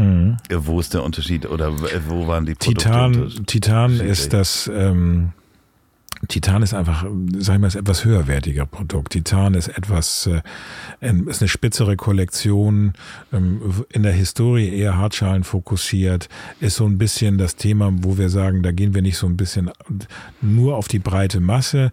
Ich sag mal so, wenn du das um jetzt keinen Fußballvergleich wie am Anfang herbeiführen zu wollen, sondern um einen Autovergleich zu nehmen, dann würde ich sagen, Travelite ist VW und Titan ist vielleicht Audi. Okay, äh, die waren eher bei in Konkurrenz zu Rimowa und Samsonite. Ja, Rimowa war immer schon von der Preislage her, sage ich mal, etwas weiter oben, aber genau. Ähm, in Titan ist auch, sage ich mal, als wir uns wirklich nur um Produkte gekümmert haben und wir Titan noch nicht besessen haben, war Titan auch ein Produkt, was sehr schon über Marketing gepusht wurde. Okay. Also Kooperationen mit Germany's Next Top Model, mit Bayern München und hm, Labarababa. So. Später dann den Geissens und Barbara Schön. Ja, das haben wir dann gemacht. Also Titan war damals ja noch gar nicht irgendwo so relevant. Also, Aber ihr habt den Vertriebsleiter. Äh, wir haben den Vertriebs, ja, und ich habe Alfred dann über Umwege irgendwann überzeugen können, uns, uns, äh, sich uns anzuschließen. Und Alfred hatte eine ganz klare Vorstellung davon, wie so ein, wie dieser Markt zu bedienen ist. Klar, über VK-Preislagen, über Produktlinien und so weiter und so fort. Und ähm, das hat wahnsinnig gut funktioniert, weil wir sehr, sehr gut miteinander harmoniert haben. Wir waren auf einer gewissen Art und Weise total unterschiedlich. Das heißt, wir haben uns gegenseitig nicht irgendwie das Gehege streitig gemacht und hatten keinen Pissing-Contest, sondern wir haben uns da kompensiert, wo, also und ergänzt vor allen Dingen, sage ich mal, wo, ähm, wo, wo, wo der andere vielleicht einfach nicht so gut drin war und haben vor allen Dingen ein total blindes Vertrauen gehabt und hatten die gleiche Vision von dem, wo es hinging, so, hingehen sollte. Ist Alfred noch bei euch? Ja, klar. Alfred ist jetzt mein äh, äh, mein das, Geschäftspartner. Das heißt, ihr habt dieses Vertrauen auch immer noch und arbeitet ja, auch immer. Alfred ist die Loko Nein, ich muss ganz klar sagen, Alfred ist eben der Verkäufer, die Lokomotive, der steht in der ersten Reihe und ist wirklich, sag ich mal, in, in wirklich in tiefem Respekt der King Kong, der sich auf die Brust klopft und sagt, wir walzen euch alle nieder und wo wir sind, ist vorn, weil ich das nicht bin und nicht kann ich bin nicht, ich, ich, ich bin gerne derjenige, also ich bin so, ich, ich muss nicht in der ersten Reihe stehen und rufen. Ich habe wirklich in, in, in, in den Jahren, also Alfred hat den Scheiß verkauft, also Scheiß jetzt nicht im Sinne von Scheißprodukt, sondern Alfred hat, hat gesagt, was er braucht für den Markt und ich habe die Produktionsstätten dafür äh, qualifiziert und aufgebaut. Das heißt, du bist auch in den letzten Jahren, wir haben da vorher drüber gesprochen, wie oft in China gewesen? Ja, ich habe das jetzt mal zusammengerechnet oder mal aus Spaß, ne? weil ich irgendwie mal dachte, so Mann, da kommen ein paar Meilen zusammen. Also ich bin jetzt seit 20 Jahren in der Firma und Früher war ich ganz, ganz häufig. Jetzt mache ich in dem Sinne kein Produktmanagement mehr und keine Produktentwicklung mehr. Jetzt bin ich vielleicht noch drei, viermal im Jahr in China. Früher war ich bestimmt zehnmal im Jahr in China. Also weiß ich nicht. Ich komme irgendwas so zwischen 150, 200 Mal, schätze ich mal. Das Lustige ist, es gibt äh, in meinen ähm, Download-Statistiken zu diesem Podcast gibt es genau einen Download aus China und ich weiß, es warst du. Nein. Warst du nicht? War ich? Doch, wir haben telefoniert und du warst am Flughafen in China und hast gesagt, Stimmt. jetzt lade ich mir den Podcast runter. Und es gibt genau einen Download aus China. Hätte ich dir mal nicht sagen müssen, dann wärst du noch stolzer gewesen. ja, ich, ich bin auch, ja erstaunt, ich, dass er nicht irgendwie im, im, im Staats, äh, in der Staatszensur hängen Ich habe auch äh, diese, diese 16 Downloads oder inzwischen 20 Downloads aus Mexiko, wo ich auch gesagt habe, bitte meldet euch, ähm, wer auch immer ihr seid in Mexiko, die äh, meinen Podcast hören, weil ich habe im, im Kopf habe ich halt Miguel, José und äh, äh, irgendjemand anders auf Und es war Ulf Hansen aus der Schinkenstraße. ich weiß es. Die haben sich nicht gemeldet. Also bitte hier, wenn ihr aus Mexiko zuhört, schreibt mir an ziel.ponywurst.com, wer ihr seid und warum. Okay. En, en Español. ja, auch das kriege ich übersetzt. So, ähm, das heißt, irgendwann hast du dann natürlich die Führung und die Kapitänsbinde übernommen. Ja, also es war so, dass ähm, äh, Alfred und ich haben wirklich äh, so, so sensationell gut zusammengearbeitet. Ähm, ich, ich wurde dann irgendwann Mitgesellschafter und dann äh, ging es irgendwann daran zu fragen, ja, wie geht's denn weiter? Und ähm, meine Eltern, die sich so langsam zurückziehen wollten und ähm, äh, Alfred, der wirklich gut war, ähm, auch partizipieren zu lassen, war immer klar, so Mitgesellschafter und so weiter. Und irgendwann war auch klar, das ist ja auch eins der Geheimnisse, irgendwann zu sagen, jemanden, der so ein großes Zugpferd ist in einer Firma, ja, muss auch partizipieren. Auch, ja, und ich bin auch ein großer Pragmatiker und Alfred ist zum Glück auch nicht irgendwie ein Kind von Traurigkeit und sehr irgendwie, äh, äh, der ist jetzt auch nicht äh, schüchtern. Ja, also es wurden klare Erwartungen formuliert und ähm, wie gesagt, ich bin Pragmatiker. Ja, also für mich war klar, gemeinsam sind wir viel stärker als allein. Ich habe lieber die Hälfte von X als irgendwie 100 Prozent von ein Viertel X. Wie man so schön sagt, lieber ähm, ein kleines Stück von einem großen Kuchen als äh, ein großes einen ganzen Stück Keks. Als einen ganzen Keks, ja genau. Nein, und da, es geht gar nicht so um Geld, das ist wirklich Quatsch. Nee, Aber es ist so, die Firma ist wirklich so groß geworden, dass man klar sagen muss, erstens, Alfred und ich haben die gemeinsam so groß gemacht. Wir hatten das Glück, dass wir meine Eltern so ein bisschen hinter uns stehen hatten wir sind halt total steil gegangen und immer wenn wir ein bisschen ausgeflippt sind, haben die uns irgendwie mal so ein bisschen Impuls gefühlt. Aber im Prinzip, sage ich mal, hatten wir wirklich, wirklich Glück, weil wir konnten operieren, machen und tun. Wir haben natürlich so ein bisschen die hausinterne Bank hinter uns gehabt.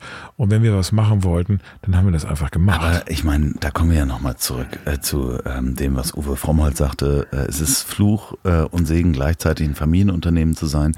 Du hast äh, den Segen erlebt. Es gibt natürlich ganz viele Familienunternehmen, wo das anders läuft. Es war auch schwierig am Ende vor allen Dingen, muss man ganz klar sagen. Also das Thema ist dann natürlich so, ähm, äh, mein Vater, der ist sicherlich äh, so ein bisschen mit dem Gedanken groß geworden, das äh, zu machen, bis er irgendwann Füße voran aus der Firma rausgetragen wird.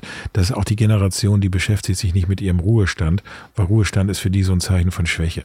Mhm. So. Und ähm, dann beschäftigen sich nicht, natürlich damit mit dem Thema, die eigenen Kinder das weitermachen, aber jetzt so familienfremd und ganz und, und mein Vater, der sich dann immer mehr zurückzog, meine Mutter auch, der war natürlich auf der einen Seite irgendwo immer noch Seniorchef und wollte immer wissen, was los ist, hat auch in alle möglichen Sachen immer so ein bisschen reingefunkt und nachgefragt und wir mussten dann immer so ein bisschen äh, ihn informieren, ja. Und das, das, das war halt schwierig. Also, weil es, also man muss einfach ganz klar sagen, ähm, ich stand ganz klar zwischen meinem Geschäftspartner und meinem Vater.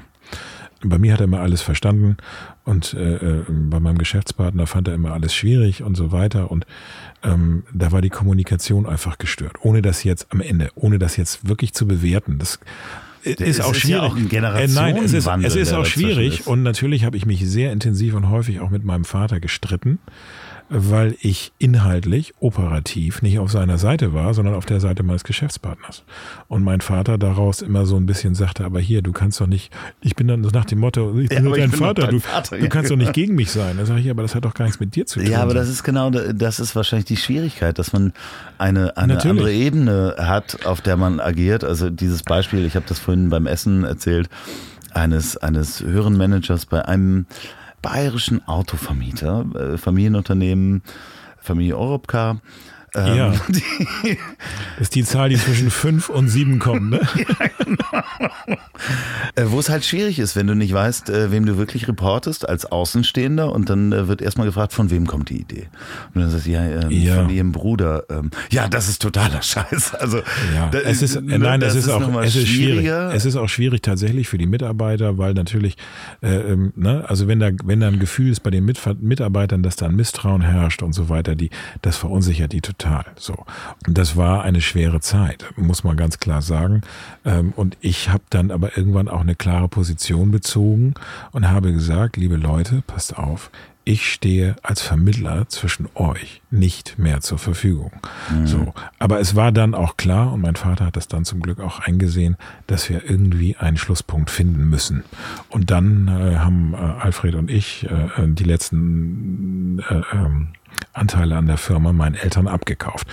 Und die Komplikation der Preisfindung, die werde ich jetzt nicht beitreten, nein, nein, nein, aber das, das war dann nochmal so mein, ein diplomatisches uns, Meisterstück. Lass uns noch äh, äh, weiterspringen.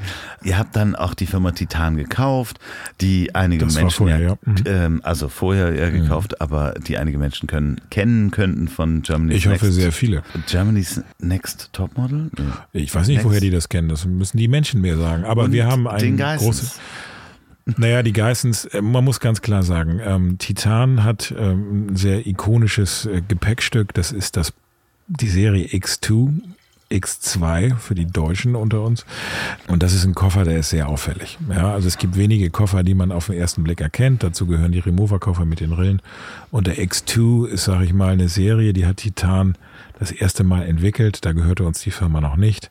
Das war so das erste leichte Hartschalenprodukt Polycarbonat, was es in knalligen Farben gab, was sehr aggressiv so. Also vorher war ein Koffer in dem Sinne kein Fashion-Accessoire. Klar, und, und alle das hat, Koffer waren schwarz ja, auf dem Band. Ja, und das muss man klar sagen, weltweit eben war das so. Und ähm, Titan hat damals wirklich, äh, ja, wie nennt man das? Pionierarbeit geleistet ähm, und hat wirklich leichte Hartschalen auf den Markt gebracht in knalligen Farben mit einem aggressiven ausdrucksstarken, wiedererkennbaren Design. Und das weltweit. Und das ist eben explodiert. Ja, das ging richtig steil. Und in Deutschland ging das dann eben vor allen Dingen auf breiter Ebene steil, weil es dann im Fernsehen in der ersten Staffel wirklich bei Germany's Next Top Model lief. Dann kann man von dem Konzept halten, was man will, aber damals und heute immer noch ist es eben extrem breit Klar gecastet, äh, nee, betrachtet. Nee, nee, nee, und ähm, erreicht eine Menge Menschen. Ja, nach wie vor. Ich glaube, in, in den Sendern nach The Voice of Germany nach wie vor das ja. am meisten gesehene Format auf dem Sender, hat eben wirklich den Markt da in Brand gesetzt. So, so jetzt bist du ja der Kapitän an Bord bei Travelite und Titan. Zusammen mit deinem Partner. Ja. Es gibt natürlich einen ganz großen Kapitän, der, um auch zu- zurück zu Corona, wie kriege ich hier Moderatorenschule? Ähm, Wie kriege ich die Kurve? Wie kriege ich die Kurve? Egal, frag Dein, einfach. dein Großvater ist Henry Nann. Ja. Henry Nann war 1936, das wusste ich nicht, Stadionsprecher in Berlin bei der Olympiade. Ja. Das finde ich schon ganz schön, also so als Trivia zu einer Person daneben, dass er den Stern erfunden hat Ja. und jahrelang geleitet hat als Chefredakteur und Herausgeber, ähm, ist das schon ein ganz schön dickes Brett. Das ist ein dickes Brett, ja. Persönlichkeit als Großvater zu haben. Ohne das jetzt zu tief auswalzen zu wollen, ist es, glaube ich, ein viel dünneres Brett, ihn als Großvater gehabt zu haben, als als Vater gehabt zu haben. Das äh, kann ich mir hundertprozentig vorstellen. So Ähm, tief wollte ich da gar nicht reingehen. Aber Nicht ohne Grund ist mein Vater eben nicht in den Bereich reingegangen, sondern hat was ganz anderes gemacht. deine Schwester ist dann. Meine Schwester ist Journalistin geworden und Autorin, ja. Und das war auch schon schwer genug. Und ich sag mal, wenn man mit dem Namen, gerade auch in Hamburg, ein- ich sag mal, wir werden alle älter. Es gibt inzwischen relativ viele Leute, denen der Name nichts mehr sagt, weil ja auch, ähm, sag ich mal, der Journalismus eine gewisse Krise durchlebt und äh, die Leute an Neuigkeiten teilweise nicht mehr so interessiert sind oder an Fakten.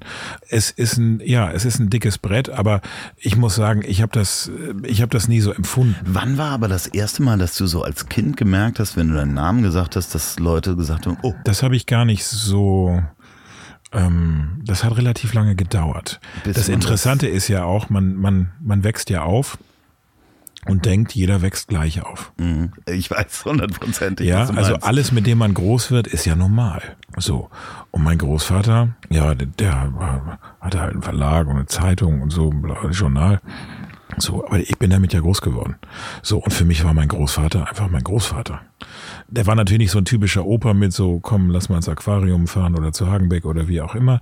Aber mein Opa war mein Opa. So, Großpapa. Äh, und das war, glaube ich, auch ganz gut so. Natürlich, ich war relativ jung und merkte schon, ähm, es gibt ja heutzutage wenig und damals sicherlich auch nicht so viel Persönlichkeiten, die so eine extreme Aura mit sich bringen und tragen. Und ich glaube, das Besondere damals war eben, wenn man heutzutage sagt, ja, der hat eine Zeitung gegründet und der hat dies gemacht und jenes gemacht, dann, dann trifft das ja in dem Sinne noch nicht so äh, einfach das Besondere an dieser Zeit, weil man muss einfach mh, konstatieren, dass so mh, äh, äh, Persönlichkeiten wie mein Großvater oder wie Rudolf Augstein und äh, äh, ähm, es gab damals kein Internet, ja. Nee, also die haben wirklich, sag ich mal, Information und das Volk gebracht. Also das, was heutzutage, äh, ne, also die haben Sachen erfunden, den Boulevardjournalismus, ähm, also die haben Sachen vorangebracht, die haben äh, aus dem Ostblock berichtet. Also da, es gab was damals mit damals mit unglaublicher Arbeit zusammenhing, weil Ja. ich meine, heute ist eine Recherche relativ einfach, weil du Das weiß ich gar nicht. Investigative Recherche ist und bleibt schwer, aber damals waren so viele Sachen einfach nicht bekannt. Und es gab so viele unbeschriebene Blätter.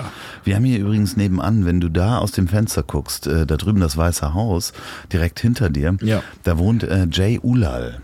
Ja, der war beim Stern, ne? Der ist Sternreporter, Ja. äh, Stern ähm, gewesen, äh, ausgestattet mit dem ähm, Bundesverdienstkreuz für seine Nordkorea-Reportage. Ja. War einer der ersten, der in Nordkorea war. Der übrigens ähm, dich bei Gelegenheit mal kennenlernen möchte, als ich von ihm erzählt habe, weil der damals mit deinem Großvater unterwegs war. Also der, der Jay Ulal ist jetzt ähm, weit über 80 Mhm. und wenn du da ins Haus gehst, dann steht er mit dem, hier bin ich mit dem Dalai Lama, hier bin ich mit Gunther Sachs und so weiter unterwegs. Mhm. Ja, ist cool. Und erzählt halt auch ähm, von deinem Großvater als äh, tolle große Gestalt, die ihn damals ähm, zu der Ausstellung ähm, von Andy Warhol gebracht hat, wo sein Foto ist die Vorlage Gunter Sachs von dem Andy Warhol und erzählt halt ganz stolz, dass er dann äh, mit deinem Großvater im Auto saß und äh, der nicht mit den ganzen Staatsoberhaupten unterwegs sein wollte, sondern mit Jay sich unterhalten wollte. Ja, mein Großvater, nun, ähm, ich sag mal, weißt du, das ist, sind ja Leistungen, die mein Großvater, äh, äh, Großvater ähm, vollbracht hat. Und ähm, da habe ich ja in dem Sinne gar nichts mit zu tun. Natürlich nicht. Aber ähm, Der will dich kennenlernen, weil du. Nein, so, um Gott, so, nein, so meine ich das auch gar nicht. Ich freue mich ja, weil ich lerne ja auch immer was dazu. Also Ja. ich lerne ja auch Dinge über meinen Großvater. Und äh, ähm, ich habe sicherlich meinen Großvater ja von seiner beruflichen Seite in dem Sinne überhaupt nicht kennengelernt. Na, ich habe dann irgendwann mal gemerkt, so ich war dann auch mal im Affenfelsen da, also in dem ehemaligen Büro von Gruner und Jahr, an der Außenalster und äh, war dann mal in seinem Büro und da war seine Sekretärin Uschi und so weiter und so fort. Und ich habe schon gemerkt, das ist irgendwie so ein bisschen anders hier. Ne? Überall die Büros, überall klingelten Telefone. Damals war ja alles Telefon und in allen möglichen Sprachen wurde und überall war so wahnsinniges geschäftiges Treiben und so weiter und na, ich merkte dann ab und zu war mal, mal beim Opa irgendwie Alarm, weil dann äh, war der da und der war zu Besuch und dann war mit Willy Brandt schwimmen und Genscher war da und bla und erzählte immer und machte und tat. Aber da warst du ja auch. Mini. Noch klein. Ja, ich dachte, klein. ich dachte, die, aber ich dachte auch, das ist normal. Alle gehen mit, mit Willy Brandt mal schwimmen. Oder? Ja, ja, natürlich, weil so, hier, it's, it's Willy. Ja, wahrscheinlich. Gehen Show halt us your alle Willy. mit Willy Brandt schwimmen. Nein, aber es, so und irgendwann, mer- Ich glaube, das ist der Folgentitel übrigens, Entschuldigung. Alle gehen mit Willy Brandt mal schwimmen. Ja, aber es war so, ähm, ne, und dann, es, es gab ja auch überall dann so, er hat so viele Sachen. Also mein, mein Großvater hat ja wirklich ein wahnsinniges Gespür dafür gehabt. Und als äh, Willy Brandt den Kniefall machte bei der Versöhnung oder bei der, ne, sag mal, als Geste in, äh, in, in Polen, mein, mein Großvater war bei der Delegation dabei und ist auf diesen öffentlichen Fotos, wo Willy Brandt nun ganz vorne steht, steht er irgendwie neben ihm. Und ja, er war ne, natürlich in der Delegation und er war auch so, aber er war ja jetzt kein politischer Würdenträger und hatte da in der ersten Reihe gar nichts zu suchen. Und äh, dann wurde er mal gefragt, wie haben Sie denn das gemacht? Maria ist dann da einfach, als sie losging, ist er einfach mitgegangen. Und ähm, dann haben sie ihn gefragt, so, und er sagte, er hat das ist ge- geprägt, dieser Ausdruck dadurch gewesen, bei uns familienintern auch, er hat einfach das befugte Gesicht gemacht. Er hat einfach so Mag ich, geschaut, ja, ja, ja, er hat einfach so geschaut, dass das klar war, I fucking belong here and don't you fucking mess with me. Und das ist so ein bisschen so dieses Thema, was ich dann auch bewundere, wirklich viele Sachen einfach gemacht zu haben, dieses Gespür dafür gehabt zu haben. Was möchte der Leser? Und er hat ja auch seine Kolumne für Lieschen Müller immer geschrieben. Also was möchte der gemeine Leser äh, äh, wissen? Was möchte der wissen über andere Länder und so weiter und so fort? Und er er hat eben ganz viel Pionierarbeit geleistet. Und ich glaube, um jetzt die Frage final zu beantworten, wann habe ich das das erste Mal gemerkt, dass das vielleicht nicht so normal war, war, als mein Großvater plötzlich einen Leibwächter hatte. Das war nämlich zu der Zeit, wo die RAF noch ein bisschen aktiv war. Wir, liebe Hörer, sind noch genau in der Generation. Ich bin ja nun äh, ein Jahr älter als du, aber ich kann mich noch. Du bist schon 21. Ich kann mich noch dran erinnern und meine Eltern erzählen das gerne, dass äh, äh, damals sie, noch bevor ich geboren worden bin, regelmäßig, weil sie einen BMW fuhren und äh, junges Pärchen waren, angehalten worden sind.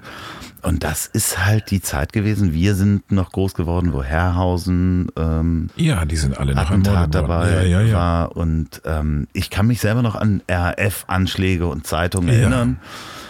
Und dein Vater denn, äh, dein Mein Großvater einen Leibwächter. Wie war die, äh, wurde die komplette Familie geschützt? Nein, mein Großvater, nein. Mein Großvater hatte diesen Leibwächter, der hieß Herr Ei. Bisschen skurril auf jeden Fall. Ja, Also weil ich kenne niemanden, der Ei heißt, davon mal ganz abgesehen. ich glaube, das war auch nicht Ei wie EI. Ich weiß nicht, Herr Ei, wenn Sie das hören, ich habe das erste Mal in meinem Leben geraucht, als Sie mich an Ihrer Pfeife haben ziehen lassen. Das war das erste und das letzte Mal gefühlt. Ich war, glaube ich, fünf. Nein, also, also Herr Ei, ähm, Herr Ei, also man muss sich das wirklich mal vorstellen. Da war also dieser Herr, der nun permanent meinen Großvater begleitete und ich fragte, der Grund war relativ einfach. Es war irgendwo eine eine Liste gefunden worden bei der RAF, auf der stand mein Großvater eben drauf. So, und also kam Herr Ei. Und Herr Ei trag so ein French Beret, also trag so ein, trug so ein, äh, habe ich trag gesagt? Ja, ist nicht. ist der es Rotwein. wir Trag. trinken übrigens Rotwein, das ist kein Problem. Das ist auch der Alkohol-Podcast, by the way. Und ähm, Ja, und ich trinke so selten, da merkt man immer, wie schnell das irgendwie in den Kopf geht. Ich glaube, das ist ja Taktik, um ungeahnte Sachen aus deinen, Nein. aus deinen Gästen herauszukitzeln. Nein, nein, nein. Also Herr Ei hatte einen Barret und der war wirklich vorher in der französischen Fremdenlegion. Das war also ein serious Motherfucker, also wirklich. Ähm, und ich glaube, ich meine mich zu erinnern, ich weiß nicht, ob ich das hinterher dazu gedichtet habe, aber ich meine mich zu erinnern, dass ich überhaupt irgendwann mal fragte, wer Herr Ei ist, weil ich ihn gesehen habe, wie er also in einem Zimmer im Hause meines Großvaters seine Pistole auseinandernahm und reinigte. So, und Herr Ei war, da hatte mein, mein Großvater auch noch so einen, einen einen Hund. Und, ähm, und äh, da merkte ich so, okay, dass jetzt irgendwie da jemand ist, der mein Großvater beschützt mit einer Pistole und so. Da habe ich gemerkt, das ist vielleicht jetzt doch nicht bei jedem zu Hause so. Aber war es bei euch zu Hause? Du warst ja, bist ja aufgewachsen mit, komm nach Hause, wenn die Straßenlaternen angehen. Ähm, Gab es da Straßenlaternen schon? ja, wir hatten Straßenlaternen. Da gab es nicht noch so einen Mann, der die angezündet hat. Nein, nein. Aber das war, ist ja so, so unser äh, behütetes äh, Zuhause. Um Nee, nicht im behütet. Alstertal- Früher gab es einfach in dem Sinne dieses Helikoptereltern einfach gar Nein, nicht. es ne? war, komm nach Hause, wenn die Straßenlaternen angehen. Okay, im Winter ist halt früher, im Genau. Sommer ist halt später. Genau so. Also es war kein. Ähm, nein, das war so nicht. Witzigerweise hatte ich irgendwann mal, das war auch in meiner Kindergartenzeit, bin ich, glaube ich, ein, zwei Jahre lang nicht in den Kindergarten gegangen, weil ich panische Angst davor hatte, wirklich panische Angst, entführt zu werden. Du hattest panische Ich Angst hatte oder panische wurde Angst. dir das irgendwie Nee, suggeriert? meine Eltern überhaupt nicht. Im Gegenteil, meine Mutter hat gekotzt auf gut Deutsch gesagt, weil ich äh, sie noch nicht mal, äh, glaube ich, allein auf Toilette hab gehen lassen, weil ich irgendwie solche Angst hatte. Äh, So plötzlich, wie sie kam, ging sie dann auch irgendwann wieder. Aber das war relativ lange da. Ob das daher kommt, keine Ahnung. Aber du kennst ja auch die Eltern, die dann immer so Mitschnackergeschichten erzählten. Ja. Und ich hatte einen immer wiederkehrenden Traum. Es gibt doch diese Tanklaster von Fäkal. ja, gibt es wahrscheinlich heute nicht mehr, Nee, die weniger dann- Gruben gibt. Genau, die das immer abgepumpt haben. Ja. Wir hatten hab- alle noch Sickergruben damals. Genau. Äh, Und ich hab- das Alstertal war nicht angeschlossen an die Kanalisation. Und ich habe immer geträumt, dass ein so ein Scheißelaster kommt von Fäkal, neben mir hält, der Fahrer aussteigt und sagt, Gottes Willen. so, du kommst jetzt mit. Der Fäkallaster, Der Fäkallaster, Fahr- Fahrer war für dich das, Ja. die Ausgeburt des Bösen. Die Ausgeburt der fäkalen Hölle. Gottes Willen. Und ich, ich, ich würde meinen, diesen Traum habe ich bestimmt 200 Mal gehabt. Ich bin echt fast durchgedreht. ähm, hast du heute Träume, die immer wiederkehren? Nein. Also Motive, die wiederkehren, aber in Ich dem habe Sinne. ich hab einen, der kommt so alle, ich sag mal, drei, vier Monate. Ja. Ähm, ich habe jemanden umgebracht. Also der Mord ist halt nicht Teil des Traums. Okay. sondern Ich habe jemanden umgebracht, bin auf der Flucht. Und es ist immer kurz davor, dass die Leiche entdeckt wird. Und ich muss vor der Polizei verschwinden. Und was ist jetzt der Traum? Das Nee, schon eher. ja, es ist also nur so, ich weiß nicht, was es bedeutet. Ähm, Ich habe lange nicht geträumt. Ich träume jetzt witzigerweise seit ungefähr ein, zwei Wochen wieder, was mich sehr fast schon glücklich macht, auch wenn die Träume teilweise traumatisch sind, weil ich in dieser Phase, ähm, äh, du weißt ja, meine, meine Frau ist jetzt vor etwas über einem Jahr gestorben und in der Zeit danach ähm, habe ich überhaupt nicht geträumt. Hast du vorher geträumt? Ja. Und danach habe ich überhaupt nicht geträumt. Ich glaube, das liegt daran, dass ich einfach auch nicht in diese REM, in diese, in diese Rapid Eye Movement äh, Tiefschlafphase gekommen bin, vielleicht auch, dass ich vielleicht deshalb nicht geträumt habe. Vielleicht habe ich auch, ich habe äh, äh, im letzten Jahr nur einmal geträumt. Okay, wir müssen für die Zuhörer dann wahrscheinlich einmal erklären, dass deine Frau ist im vorletzten Jahr dann Ja. zu Weihnachten verstorben. Am 25. Dezember 2017. Nach ähm, kurzfristiger, kann man schon fast sagen, kurzfristiger Krankheit. Naja, sie ist zweieinhalb Jahre vorher schwer erkrankt und eigentlich dachten wir dann, wir hätten es überstanden. Genau, und dann kam es so, und wieder. Dann kam es wieder und dann dachten wir wieder, wir hätten es überstanden. Und dann war relativ rapide dann irgendwann das nicht überstehbar. die Frage, die man stellen möchte, aber die so unmöglich zu beantworten ist, ist, wie geht man damit um in dem Alter, wo man eigentlich denkt, dass man noch so viel gemeinsam vor sich hat? Ja. Der Fragestellung kann ich mich tatsächlich nur anschließen, weil ich das noch nicht weiß. Ähm, das äh, macht man Tag für Tag und Schritt für Schritt. Und ähm, das geht mal besser und mal schlechter. Ähm, man muss,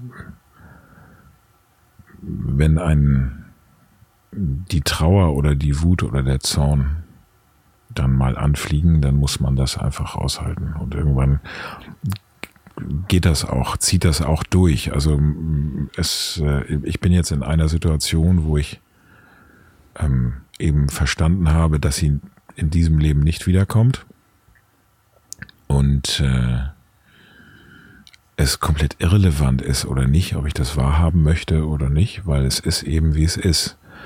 Und ähm, dagegen kämpfe ich jetzt nicht mehr an.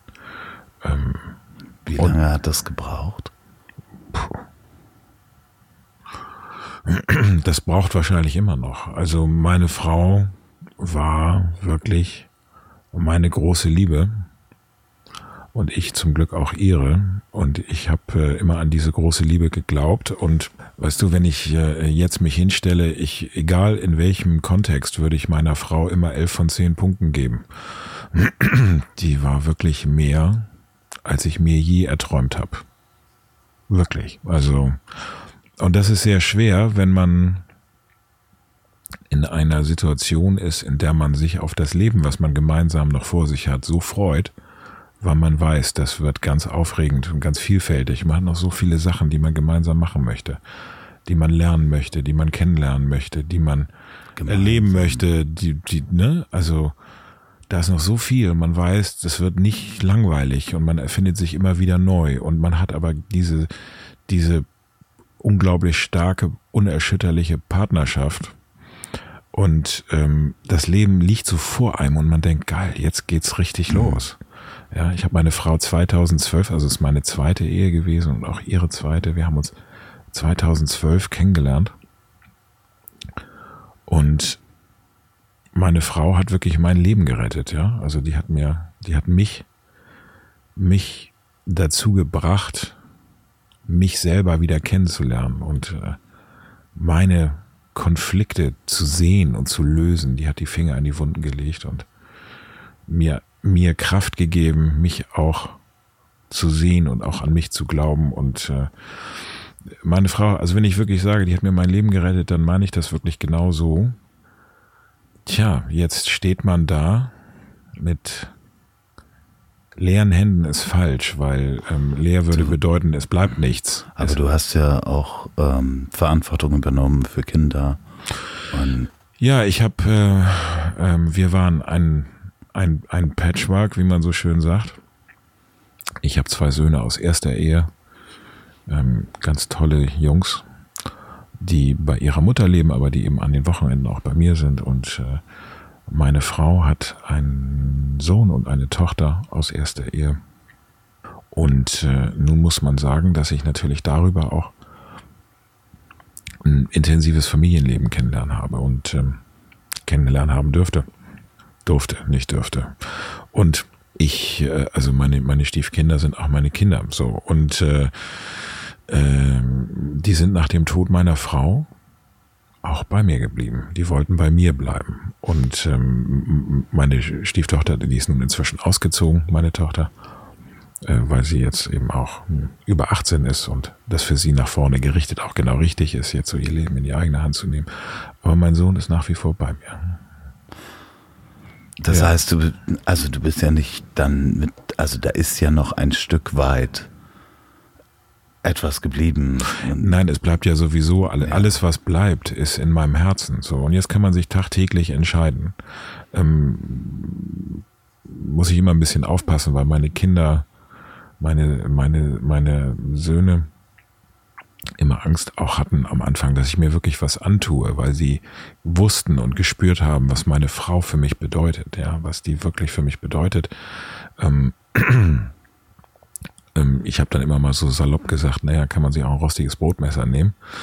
Ähm, das ist ähm, natürlich für Kids so genau die richtige Ansage. Ja, das war natürlich nicht besonders äh, reflektiert. Es hat aber meinen Seelenzustand wieder gespiegelt, weil ich eben eigentlich einfach nur wollte, dass es für mich auch schnell vorbei mhm. ist, weil ich einfach bei meiner Frau sein möchte. Und ich glaube ganz klar, ähm, ich war früher nicht so spiritueller Mensch, aber ähm, ich habe sehr viel gelernt und durch meine Frau auch sehr viel gelernt und wir haben gemeinsam sehr viel gelesen oder uns Dinge erzählt und ich glaube einfach, dass einige Sachen nicht aus Zufall passieren und ich, ich, ich, als ich meine Frau traf, das erste Mal sah, äh, wusste ich witzigerweise, das ist meine Frau und das war eine Kategorie Frau, die hätte ich mich nie getraut anzusprechen. Ja? Warum?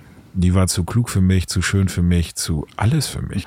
Nee, also, wirklich. Äh, ja, das, das ist ja dein eigenes Bild gewesen. Ja, aber das ist, ja, aber ich lebe ja an meinem eigenen ja, Bild. Das ist ja jetzt kein, kein Phishing for Compliments, nein. sondern irgendwie so nach dem Motto, doch, du bist so ein cooler Typ und äh, Nein, nein, nein, nein, nein. Aber nein, so, nein. Ähm, nein, wirklich. Und ich habe mich auch wirklich dermaßen zum Deppen gemacht am Anfang und ähm, und meine Frau und ich waren aber einfach wirklich, äh, ja, so bescheuert das klingt, füreinander geschaffen. Und ich glaube eben, dass das kein Zufall war, dass wir uns beide wirklich das haben geben können, was wir, was wir brauchten. Und die, die Beziehung ist durch die Krankheit meiner Frau eben noch auf ein Niveau gehoben worden, was wir vielleicht auch ohne diese Krankheit nie erreicht hätten. Und da muss man klar sagen, daraus ziehe ich auch ein gewisses Maß an Trost, weil ich ähm, eben, ich, ich habe ja vorhin gesagt, ich hatte in meinem Leben immer so ein bisschen ein Selbstbewusstseinsproblem, weil ich immer gar nicht, ich dachte immer, ich bin gar nicht so stark und irgendwie kann ich das gar nicht so richtig und so weiter und so fort.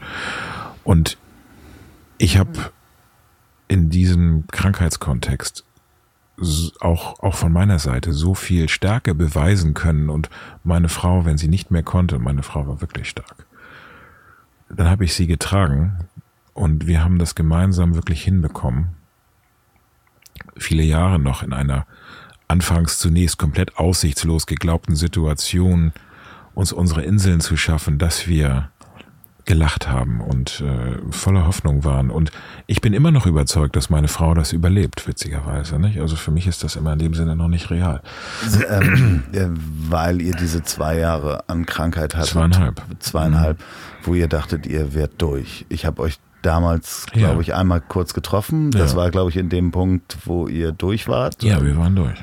So, und es kam dann wie ein, wie ein Dampfhammer Nein, es ist ja nun auch, muss man sagen, das ist ja, möchte jetzt auch nicht zu sehr ins Detail gehen, weil es natürlich immer ein Up and Down ist und erst schien es komplett aussichtslos, dann gab es eine Möglichkeit, gezielt zu therapieren, dann dachten wir, doppelter Sechser im Lotto, alles war gut, dann kam es zurück und dann war es wieder weg und dann kam es wieder zurück. Und ultimativ muss man dann irgendwo glauben, irgendjemand wollte, dass äh, meine Frau die wurde offensichtlich dann woanders gebraucht. So.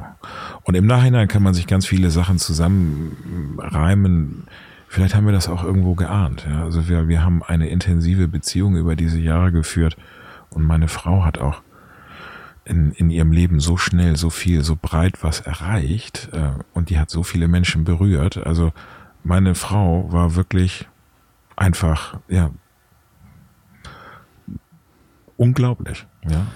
Und zwar nicht nur, weil sie irgendwie so klug war und so schön, sondern weil sie wirklich auch so ein guter Mensch war, so ohne jegliches Vorurteil, so stark, immer mit einem offenen Ohr für jeden und mit so viel Güte und so viel Eleganz und so viel Tiefe und Liebe. Also so, und da ist der Ansatzpunkt, wo ich dann denke, ich habe immer an die große Liebe geglaubt und ich habe sie gefunden und ich hatte eben immerhin diese knapp sechs Jahre. Und dann muss ich sagen, ich habe lieber diese Zeit in dieser Tiefe mit diesem unglaublichen Menschen als die meisten anderen Beziehungen, die ich so sehe und kenne. Ohne das jetzt bewerten zu wollen. Ich möchte damit niemanden irgendwie zu nahe treten und schlecht zu machen. Äh, ne? Aber ich kenne ganz, ich kenne, ich sehe häufig genug Beziehungen, wo ich denke, das möchte ich so nicht. Nein, und die sind 20 Jahre zusammen und haben keine, nicht mal ein Jahr intensive Zeit miteinander gehabt. Ja, noch nicht mal. Genau. Nein, nein, noch ne? nicht mal. Und und nochmal, also ähm, ja, und aber natürlich ist es so, hat vielleicht einen Vorteil, also ich, ich fürchte mich jetzt nicht mehr vor dem Tod, ich fürchte mich vielleicht davor lange leiden zu müssen und hoffe, dass das nicht so sein wird, aber ich freue mich eben darauf, irgendwann meine Frau wiederzusehen. Olli, das ist ganz, das, wir haben ja in der Zeit ein bisschen miteinander kommuniziert und das ist halt ganz schwierig für jemanden von außen. Ich würde gerne mit dir anstoßen, aber mein Glas ist leer. ja. Es ist ganz toll, dass du so offen A mit mir drüber sprichst und äh, B hören das ja auch Menschen, dass dir A auch ein Bedürfnis ist, das zu kommunizieren. Aber das ist, fällt dir ja auch nicht leicht, weil du natürlich immer noch in dem Prozess bist, das Ganze zu begreifen. Und ich weiß, dass ähm, Ach, die Seele kann da einfach kein, auch keinen Gas geben und sagen von heute auf morgen, ja, okay, jetzt äh, äh, habe ich das irgendwo in den Container gepackt, sondern das ist ja ein, eine Erfahrung, die dich jetzt dein Leben lang ist ein Teil begleiten von dir. Ja, ist ein Teil, ein Teil von, dir ja, sein wird. Ja, ja, ist ein Teil von dir. Weißt du was, Olli? Ich habe ja noch hier so 17 Themen, die alle so irrelevant sind zu dem Thema, äh, gegen dieses Thema. Was hältst du denn davon, wenn wir die Themen, die ich hier noch auf der Liste habe, in einer Fortsetzung mitnehmen? Äh, wenn, wenn du und äh, die Zuhörer dazu bereit sind und nicht irgendwie denken, oh Gott, jetzt kommt wieder die Laberbagge mit dem traumatischen Erlebnis. Nein, nein irgendwie, nein, nein. Ähm, äh, ähm, dann äh, sehr gerne. Ja, ich, ich habe skurrile Themen noch dabei. Ich hab, ähm, wir haben auch noch ein paar gemeinsame Erlebnisse, die wirklich die unglaublich sind. Nachtwanderungen, wo andere Lehrer heutzutage ähm, von der Schule fliegen würden. Nee, die ich, wären ins Gefängnis gekommen. Ich würde wirklich sagen, wir machen eine Fortsetzung. Wenn du bereit bist für eine Fortsetzung, geben wir uns heute die Hand drauf.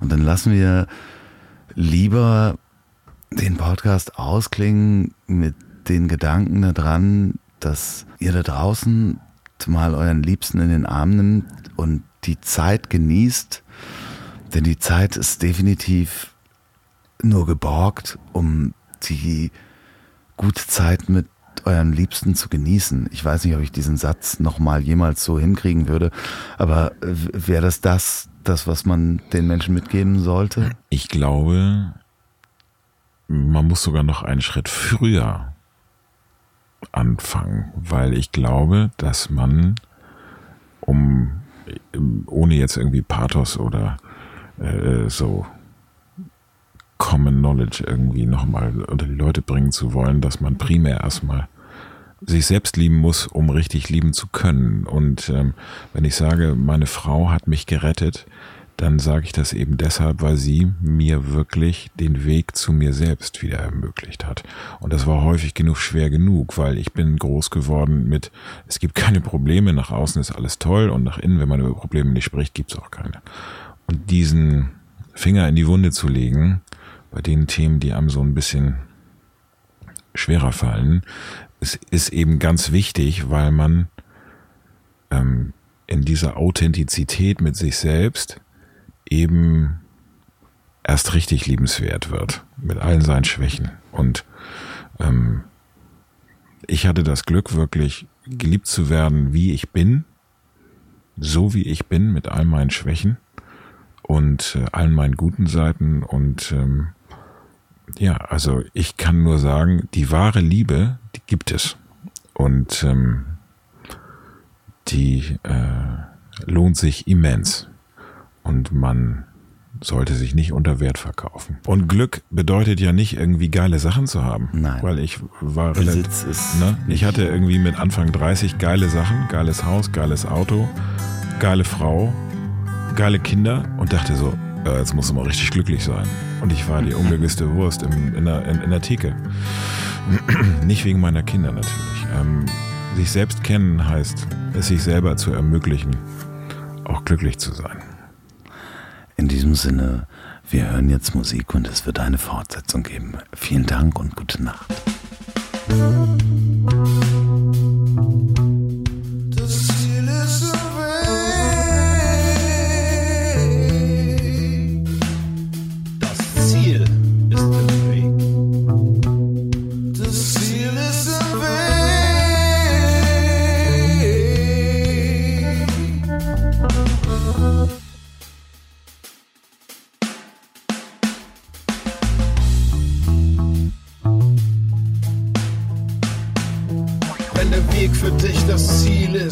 Bist du vermutlich buddhistischer Schaffner.